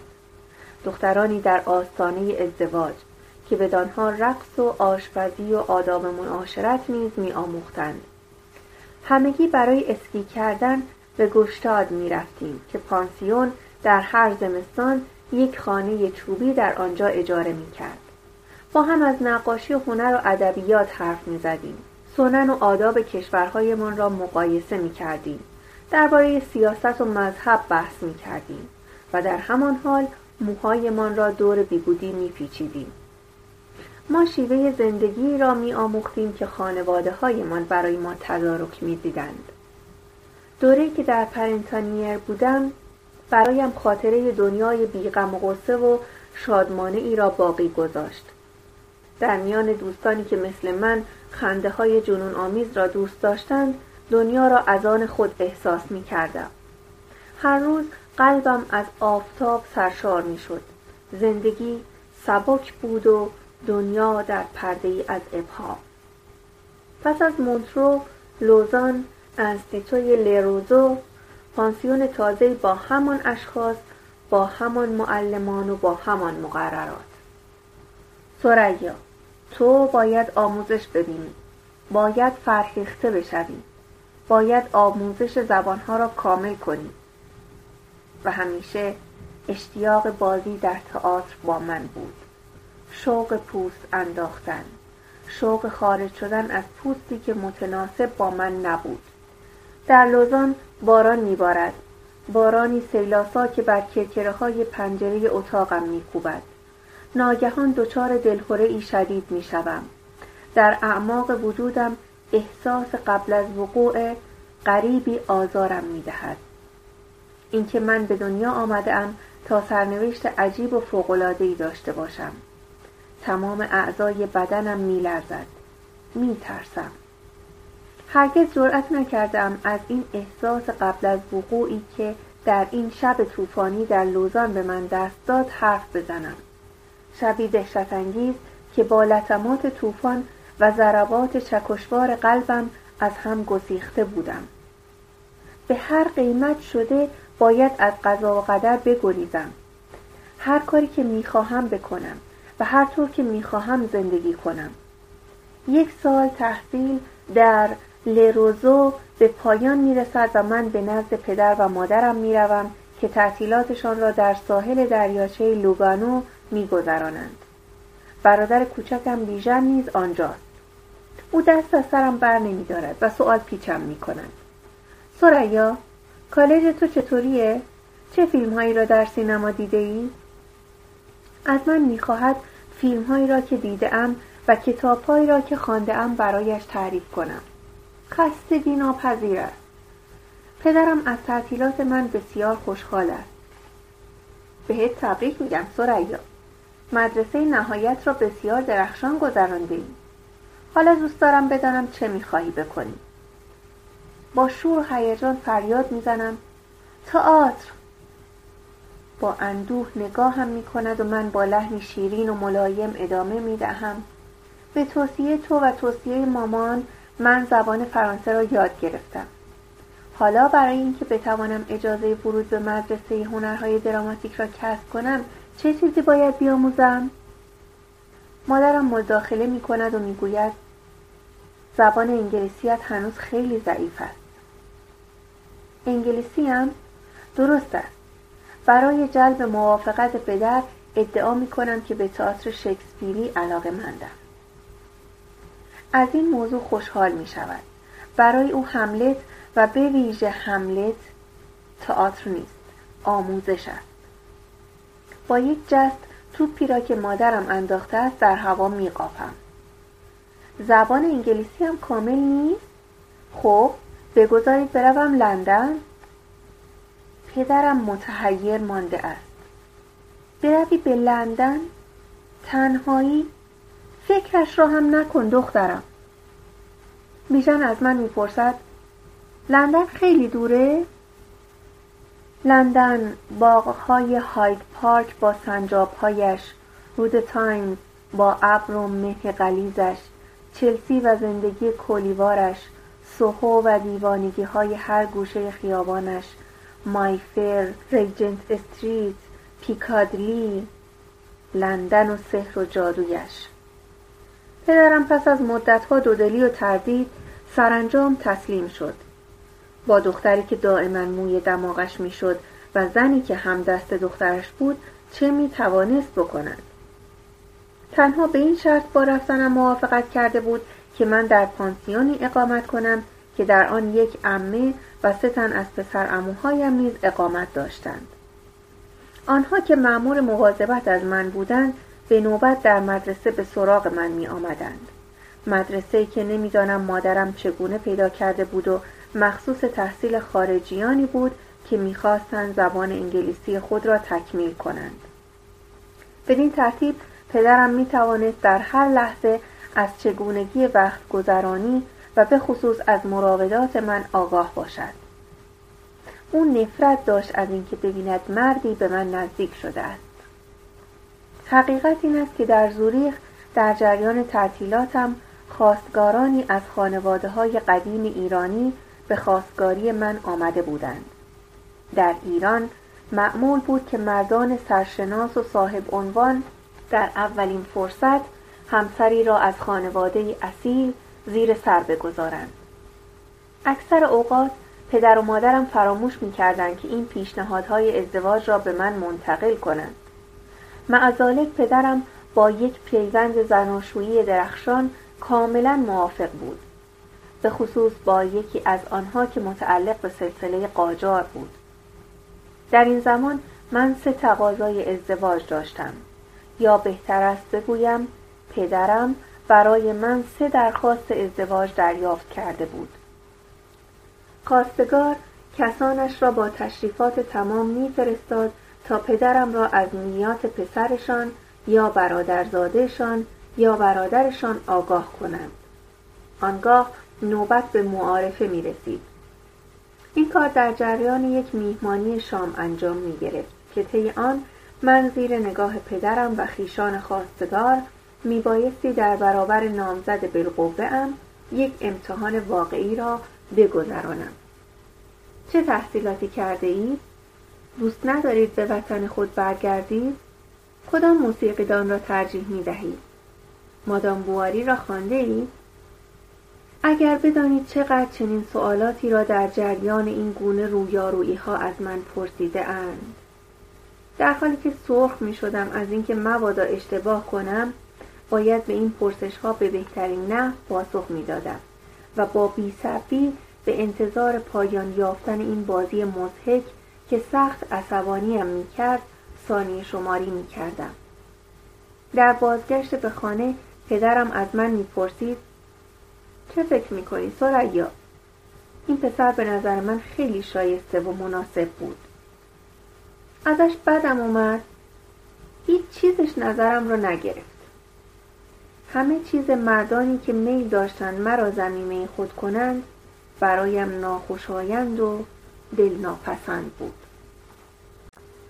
صفحه 47 فصل 3. گودرز و ملکشاه تنها مردانی هستند که پدرم اجازه داده است با آنها بیرون بروم. گودرز و ملکشاه پسر عموهایم هستند و من با آنها و عمم شوکت در پانسیون کوچک خانواده سنت جیمز پارک در لندن سکونت داریم. علاوه بر این من و ملکشاه و گودرز هر 3 در یک آموزشگاه زبان درس می‌خوانیم. ما با هم به سینما و تئاتر و رستوران می‌رویم. پدرم به آنها اعتماد دارد. در واقع تصورم این است که در نظر پدرم آنها مثل 2 جانپناه مرا از شر مردانی که بخواهند خود را عاشق من جلوه دهند حفظ می‌کنند. پدر اصلاح ناپذیر. شهریور. پیشانیم را به شیشه پنجره اتاقم چسبانده‌ام و آسمان لندن را که با نخستین رنگ‌های پاییزی در می‌آمیزد می‌نگرم. احساس خلأ می‌کنم. ناگهان در اتاق را می‌زنند. گودرز است. می‌پرسد 1 ساعت وقتت را به من می‌دهی ثریا؟ می‌خواهم چند عکس ازت بگیرم. باز هم این هفته تو 2 حلقه عکس از من گرفته ای. لبخند معنیداری میزند و میگوید نور دیدن. تو مثل پنیر سفید هستی. دلم میخواهد عکسها را تجدید کنم. گودرز عاشق عکس برداری است. فکر میکنم او مالک کلکسیون زیبایی از عکسهای آثار تاریخی و هنری لندن است و به نظر دخترک‌های لندنی مطمئناً گودرز یک مرد ایرانی خوشگل است. از پشت عدسی دوربین رولی فلکس خود نگاه هم می کند و می گوید تکان نخور، لبخند، کلیک کلک، یک عکس، سپس دومی، جلوی در بایست، کلیک کلک، یک عکس تازه.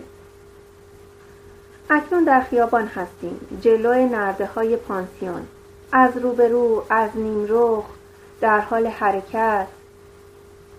چه خبر از گودرز؟ معمولا تو این همه فیلم هدر نمی دهی. با ناراحتی به رویم لبخند می زند. از تهران به مادرم نوشتن و این عکس ها را خواستن. کی نوشته؟ خواهرش فروغالظفر. مادرم می گوید که او فقط عکس های قدیمی تو را دارد. صاف بایست، دیگر سکان نخور، کلیک کلک. هرچه فکر می کنم یادم نمی آید این فروغالظفر را ملاقات کرده باشم. خانواده های ایرانی خیلی پرجمعیت و پرشمارند. بدون تردید خاله گمشده ایست در شجره‌نامه خانواده. یک هفته بعد نوبت پسر عموی دیگرم ملکشاه است که در بزند. می گوید ثریا، مایل امشب با من به سفارت ایران بیایی؟ به افتخار شاه دخت شمس خواهر بزرگ شاه یک میهمانی شام داده اند. تعجب نمی کنم، مگر خانواده من یکی از شریفترین خانواده های ایرانی نیست؟ اگرچه به خاطر ظلم و ستمی که خاندان پهلوی در حق بختیاری ها کرده است علاقه ای به آنها ندارم، مایلم با شاه دخت شمس که میگویند سرشار از جاذبه و ذکاوت است آشنا شوم. خاویار، شامپانی، ارمغان‌های شرق. شاهزاده شمس خیلی خوب بلد است خود را در دلها جا کند. از اصفهان و قصر عالی قاپو و 40 ستون برایم حرف میزند. حتی کوچه ما را هم میشناسد.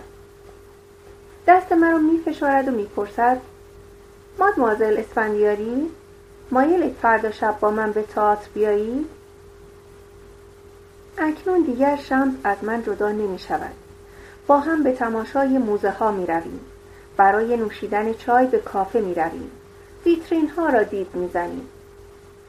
یک شب وقتی مرا جلوی در خانه ام پیاده می کند می پرسد میل دارید چند روزی با من به پاریس بیایید؟ پاریسی که من خیلی کم می شناختم. پاریسی که هنگام عبور به سوی زوریخ با عجله از آن گذشته بودم. پاریسی که مرا مسحور کرده بود. باید از پدرم اجازه بگیرم. گیج و حیران شده ام. همه چیز خیلی سریع اتفاق افتاده است. خواهر شاه از من چه می‌خواهد؟ شاهی که تنها خاطرم از او عکس مبهمی است که بر دیوار کلاسمان آویزان بود. وقتی کوچک بودم شاه برایم همان هواپیمای آبی کوچکی بود که در آسمان اصفهان می‌پرید. دوستانم در حالی که به شانه من آویخته بودند می گفتند نگاه کن، نگاه کن، آن بالا بالاها شاه ماست. چشمانم را تنگ می کردم و آسمان را می جستم. شاه برایم همان جشنها بود، جشنهای روز ازدواجش با شاهزاده فوزیه. تمام شهر را چراغانی کرده بودند. کلفتم دستم را گرفته بود. آتشبازی، شوق و شور جمعیت، فریادهای زنده‌باد و گوسفندهایی که سر می‌بریدند. شاه برایم همان ماشین 6 دری بود که از خیابان‌های 4 باغ می‌گذشت. موتورسواران اسکورتش و همان کلفت به من می‌گفت نگاه کن، شاه و ملکه اند. زیر فشار انبوه جمعیتی که در پیاده‌روها به هم چسبیده بودند تا برای شاه و ملکه خود ابراز احساسات کنند چشم می‌دراندم، ولی چیز مهمی نمی‌دیدم. شاه برایم همان فیلم عروسیش بود. یک عمه خانم پیر به من گفته بود من تو را با خودم میبرم، تو 7 سالته، امروز روز تولد توست. بر پرده سیاه و سفید صف طولانی اتومبیل‌ها بود و روی تصویر صدای گزارشگر. اینک به دنبال اتومبیل شاه، اتومبیل‌های مهمانان، شاهان و سفیران و اکنون اتومبیل هدایایی که اولیا حضرت از مصر به همراه آورده اند. روی صندلی ایستاده بودم و برای دیدن پرده از لابلای سرهای تماشاگران ردیف جلو روی نوک کفش ورمیم بلند شده بودم و مترصد دیدن شاه بودم. در کنارم عمه خانم پیر لاینقطع می جنبید و خورخور می کرد و بالاخره گفت: ثریا زود باش، می خواهیم برویم. اخم و تخم کنان گفتم: تازه شروع شده، هنوز شاه را ندیدم. بیا، من خسته‌ام، باید فوراً برگردیم. پیرزن درمانده و زوار در رفته مرا مجبور کرد با او از سینما خارج شوم. عمه پیر من مثل بسیاری از زنان نسل خود تریاک می‌کشید. حالا وقتش رسیده بود و خمار بود. شاه به درک. عالم هپروت بر سلاطین تفوق داشت. گودرز، ملکشاه، راستی چه خبره؟ مطمئنم که چیزی را از من قایم می‌کنید. گودرز یک پایش را روی پای دیگر می‌اندازد و اعتراف می‌کند: خاله ما فروغالظفر اتفاقاً دو عکس از تو داشته که در گشتات گرفته بودی. او آنها را به ملکه مادر نشان داده و ملکه مادر عکس‌های دیگری خواسته و حالا من این عکس‌ها را فرستاده‌ام. گودرز مشوش و ناراحت است. سعی می‌کنم آرامش کنم. امیدوارم عکس‌هایی که این بار گرفتی و به تهران فرستادی خوب باشند. ملکشاه نیز آنچه را که گذرا از زبان یکی از پسرعموها شنیده نقل می‌کند. شاه پس از طلاق در کاخ اختصاصیش احساس تنهایی می‌کند. اوایل او علت رفتن فوزیه را نفهمیده بود که فوزیه در تهران احساس خستگی می‌کرد و می‌خواست در قاهره زندگی کند. پس از 3 سال شاه خسته می‌شود، سفرهایی به آمریکا می‌کند و خود را با چند ماجرای عشقی تسلی می‌دهد. چشمانم را پهن باز می‌کنم. ملکشاه حالتی رنجیده به خود می‌گیرد و آهسته می‌گوید: معشوقه‌های زیادی را به او نسبت می‌دهند، خیلی بیش از آن که باور کردنی باشد. پسر خوب با یک حرکت ماهرانه این پرانتز گناهکارانه را می‌بندد و ادامه می‌دهد: شاه نومیدانه در جستجوی همسر تازه‌ای. فوزیه فقط یک دختر برایش آورده. شاه دخت شهناز. برای جانشینی او یک وارث ذکور لازم است. شاه آرزومند است که با یک دختر زیبا و فرهیخته ازدواج کند. خیلی ها به او معرفی شدند ولی او هیچ کدامشان را نپسندیده است. ملکشاه دستهای مرا میگیرد و روی قلبش میفشرد و بی آنکه چشم از من بردارد به طور جدی میافزاید: تصور میکنم عکسی که خاله ما فروغالظفر از تو به شاه نشان داده خیلی نظرش را گرفته و مطمئنم که دوست دارد با نسخه اصلی آشنا شود. و غفلتاً میپرسد: دوست داری ملکه ایران بشوی؟ از زوریخ نامه‌ای از پدرم میرسد: همانطور که میدانی تو را برای تعطیلات به تهران میبرم. شاید مجبور بشویم این سفر را جلو بیندازیم.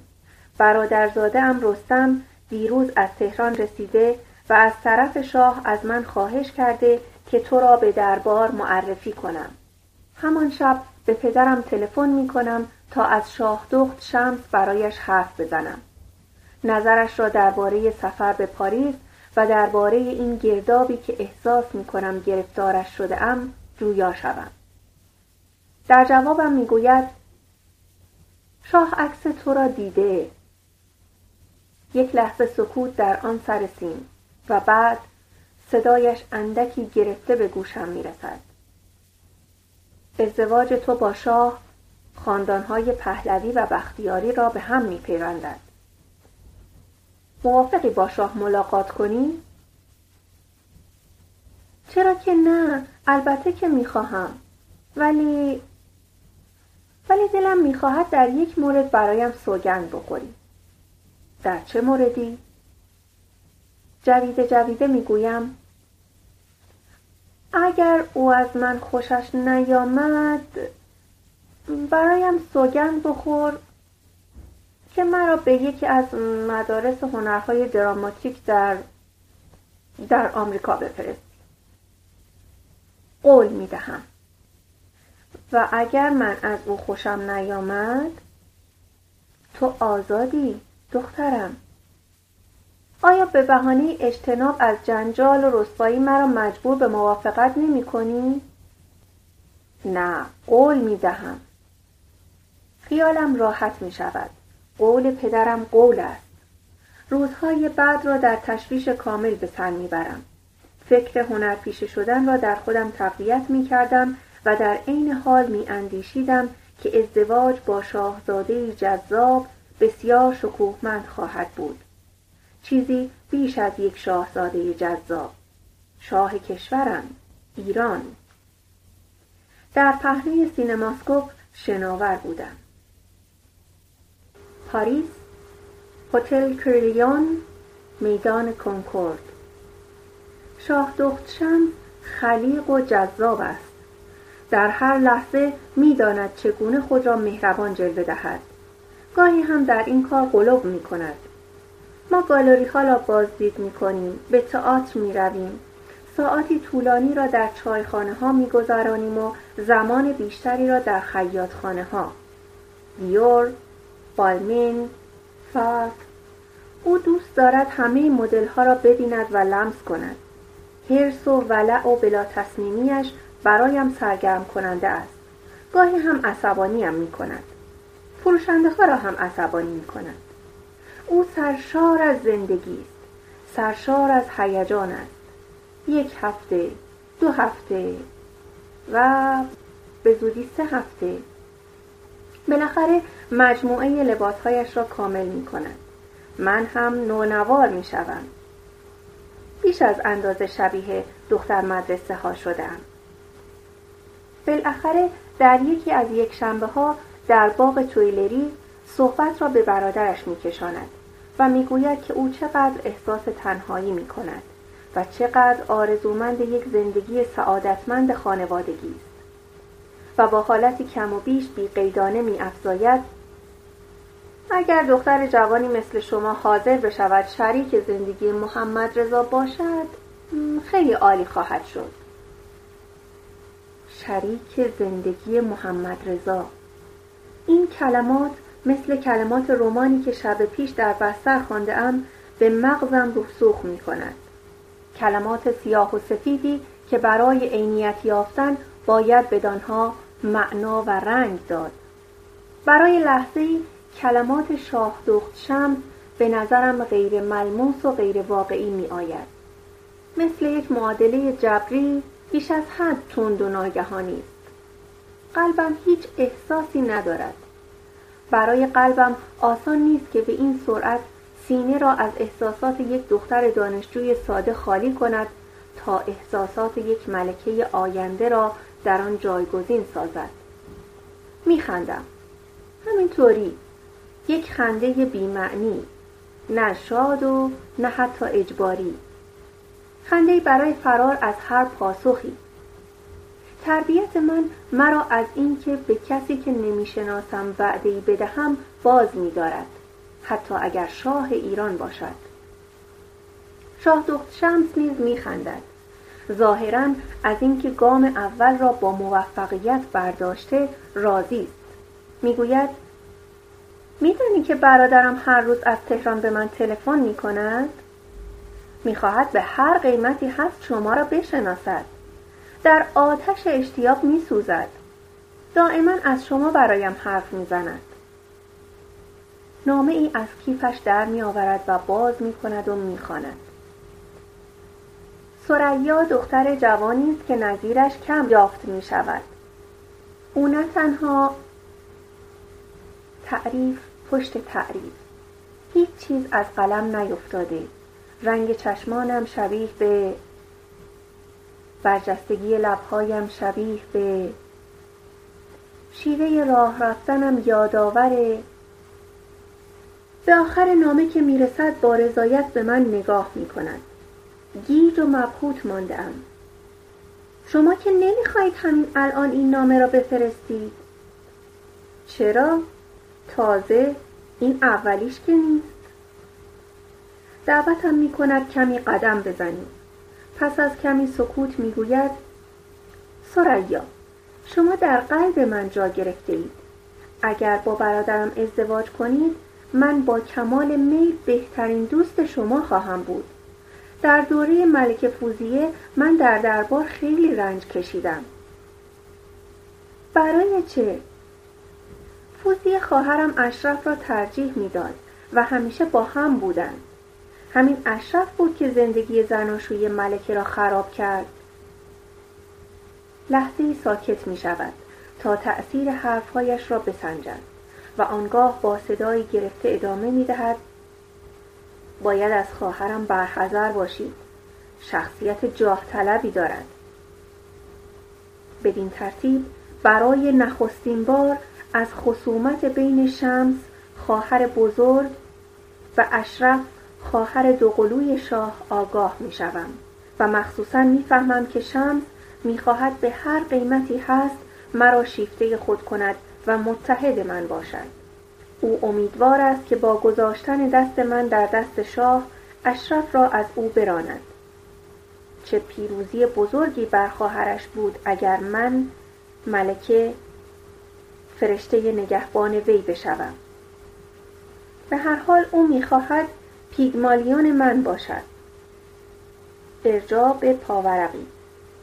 پیگمالیون در اساطیر یونان پادشاه قبرس بود که مجسمه مرمرین از گالاتیا ساخت که چنان زیبا بود که خود او عاشق آن گردید. مترجم: بازگشت به متن. ترجمه کردن را به من یاد می دهد. عکس‌های کسان خود و مهمترین شخصیت‌های دربار را به من نشان می دهد و خطوط اصلی خلق و خوی آنها را برایم شرح می دهد و دقت می کند که اسامی آنها را یاد بگیرم و نحوه رفتار با یکایک آنها را توضیح می دهد. با این یکی زیاد خودمانی نشو. هوای این یکی را داشته باش. عجیب است که او فراموش کرده عکس‌های برادرش را با خود بیاورد. ظاهراً نمی‌خواهد چیزی را خراب کند. و اگر من از شاه خوشم نیاید، او این احتمال را نیز مثل همه چیز پیش بینی کرده است. می‌دانید ثریا، محمد رضا خیلی مسن‌تر از شما. زیاد قد بلند نیست. بشاش هم نیست.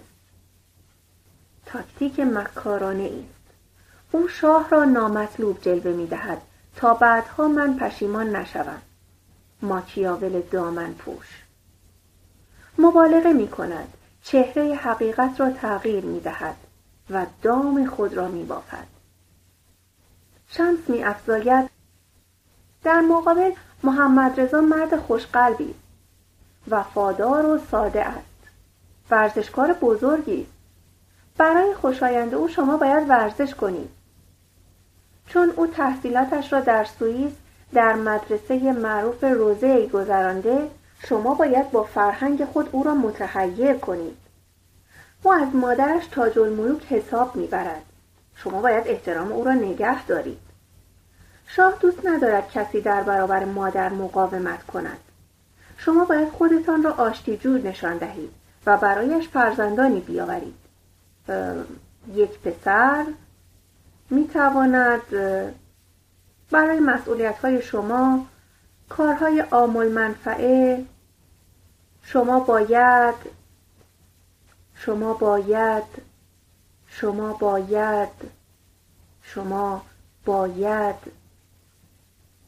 شمس دهانش که باز و بسته می‌شود، دندان‌های بلند و تیزش، لب‌هایی که دائم می‌جنبند، چشمهای ناموزون، پلکهایی که دائم به هم میخورد، یک سری تصاویر درشت، فیلمی وحشتناک. لازم است از خواهرم برحذر باشید. لازم است. دندانها، دهان، چشمها، همه به هم میآمیزد.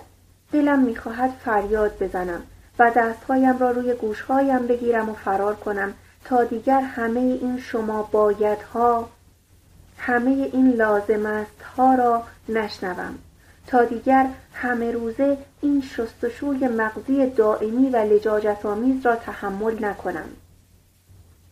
سرانجام یک روز آزادی. شمس زکام شده و در بستر مانده است و من می توانم در ساحل رود سن قدم بزنم و نظمی به افکارم بدهم. تفتیش و تفحص غرض‌آلود شمس مرا برمی‌انگیزد که جفتک پرانی کنم. معذالک او کورکورانه مرا به شرکت در مسابقه سوق می‌دهد. مسابقه و رقابتی که در تهران جریان دارد.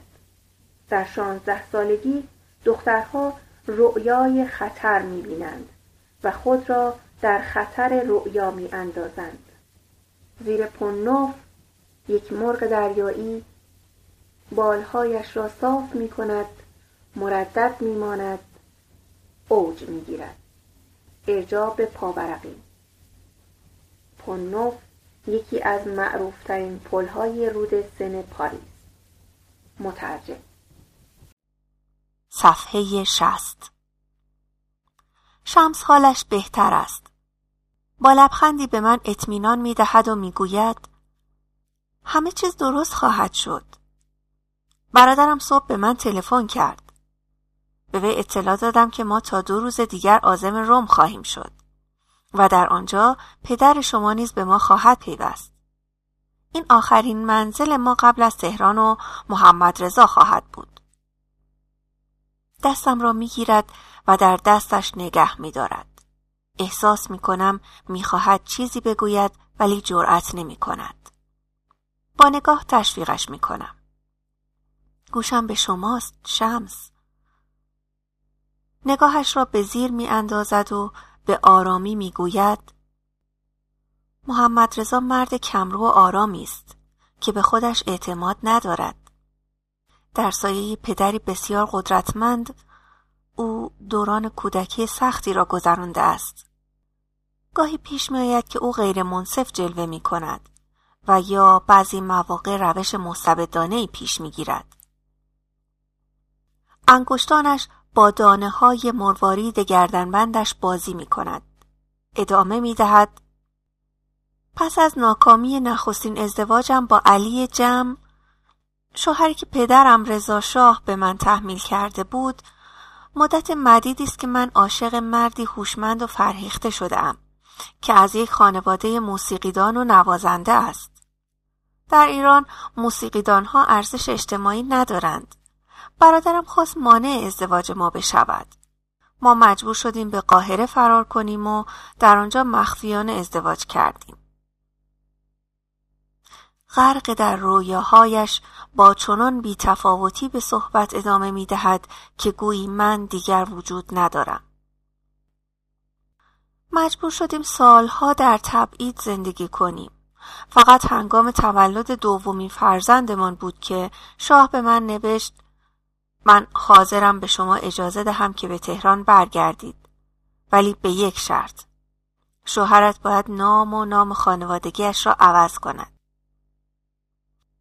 آنگاه شوهرم نام مهرداد پهلبود را روی خود گذاشت و از آن به بعد حق ندارد با خانواده خود رفت و آمد داشته باشد. حتی مجبورش کردند که اصل و نسب خود را که طبیعتاً در میان درباریان شناخته بود انکار کند. فردای شبی که در سفارت ایران در لندن با شاه دخت شمس شام خوردیم، ملکشاه از من پرسیده بود دوست داری ملکه ایران بشی؟ دیگه نمیدونم ملکشاه. قسم میخورم. واقعا نمیدونم. پیاده و بی هدف در پاریس قدم میزنم. لوور دیگر برایم فقط نمای تمام نشدنی عمارتی است که نگاهش هم نمی کنم. تنها هستم. یک عابر پیاده و نه بیشتر. زنی جوان از محل عابر پیاده می گذرد. مردی سر به هوا به او تنه می زند و با بیمیلی ازش عذرخواهی می کند. پسر بچه‌ای کیف مدرسه بر پشت خم می شود تا بند کفشش را گره بزند. یک سیاه، دستها در جیب و شبکلاهی قرمز و سبز بر سر که آن را تا چشمهایش پایین کشیده الکی می خندد. زندگی او چگونه است؟ آیندهش چیست؟ آینده من به نظرم اجتناب ناپذیر می آید. تو آزادی دخترم. آیا به بهانه اجتناب از رسوایی و جنجال مرا مجبور به موافقت نمی کنی؟ نه، قول می دهم. صحبتهای پدرم را به یاد می آورم. او حق دارد. شاه هر قدر هم قدرتمند باشد نمی تواند مرا مجبور کند که زنش بشوم. من حق تصمیم گیری را با آزادی تمام برای خود حفظ می کنم. روم، فرودگاه چامپینو، رفت آمد مسافران. صداهای پارازیتدار بلندگوها فرود هواپیماها را اعلام می کند. لندن، برلین، زوریخ. شهرهایی که من در آنها زیستم و شاید تا مدتها دیگر نخواهم دیدشان. تمام کودکی من. پلیس مرزی. تشریفات برای شاه دخت شمس ساده شده است. برای همه. من فقط دختری به نام ثریا اسفندیاری هستم.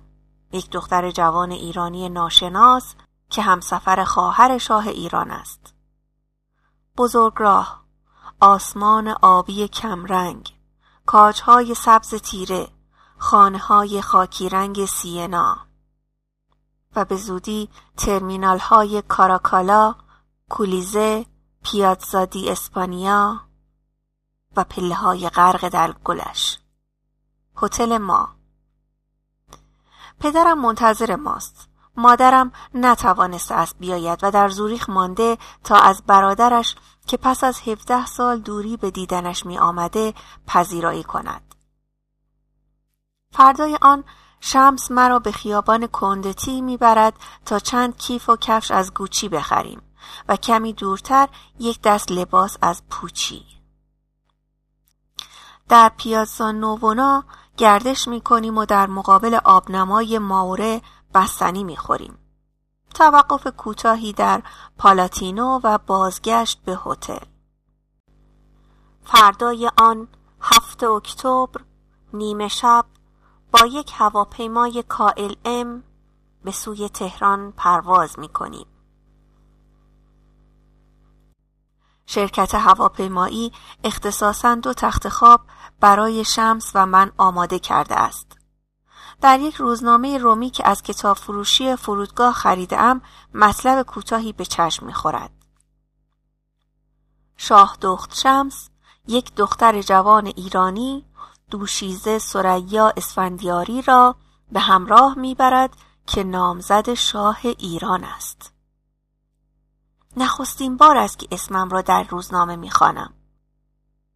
درست پیش از پرواز ما شام را در سفارت ایران خوردیم.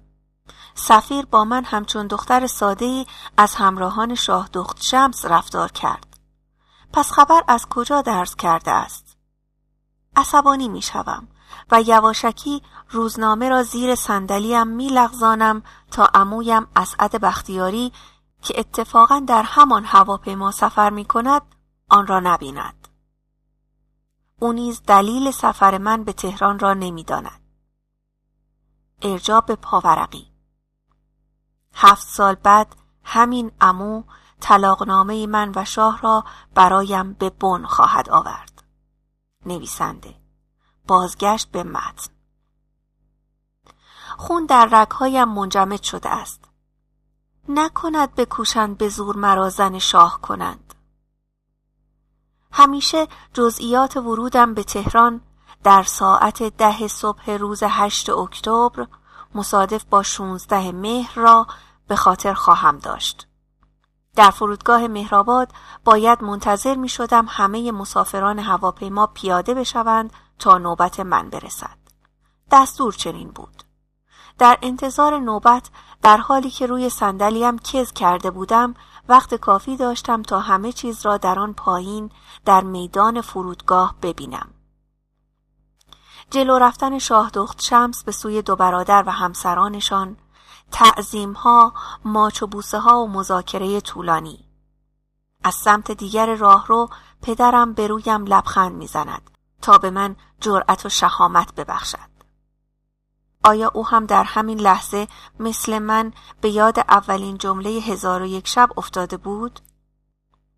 شهرزاد دانا و پیشبین و از احوال شعرا و ادبا و ظرفا و ملوک پیشین آگاه بود. یک روز با پدر گفت: ای پدر، میخواهم تو را از افکار نهانم آگاه کنم. در این روز در پایین 15 پله پلکان هواپیما که من از پنجره هواپیما شمرده بودم، زندگی نوعی در انتظار من بود و من آنقدر افکار نهانی برای گفتن داشتم. افکاری که هر دختر جوانی را در لحظاتی که می رود تا تبدیل به یک زن بشود آزار می دهد. ناگهان یک خانم چاق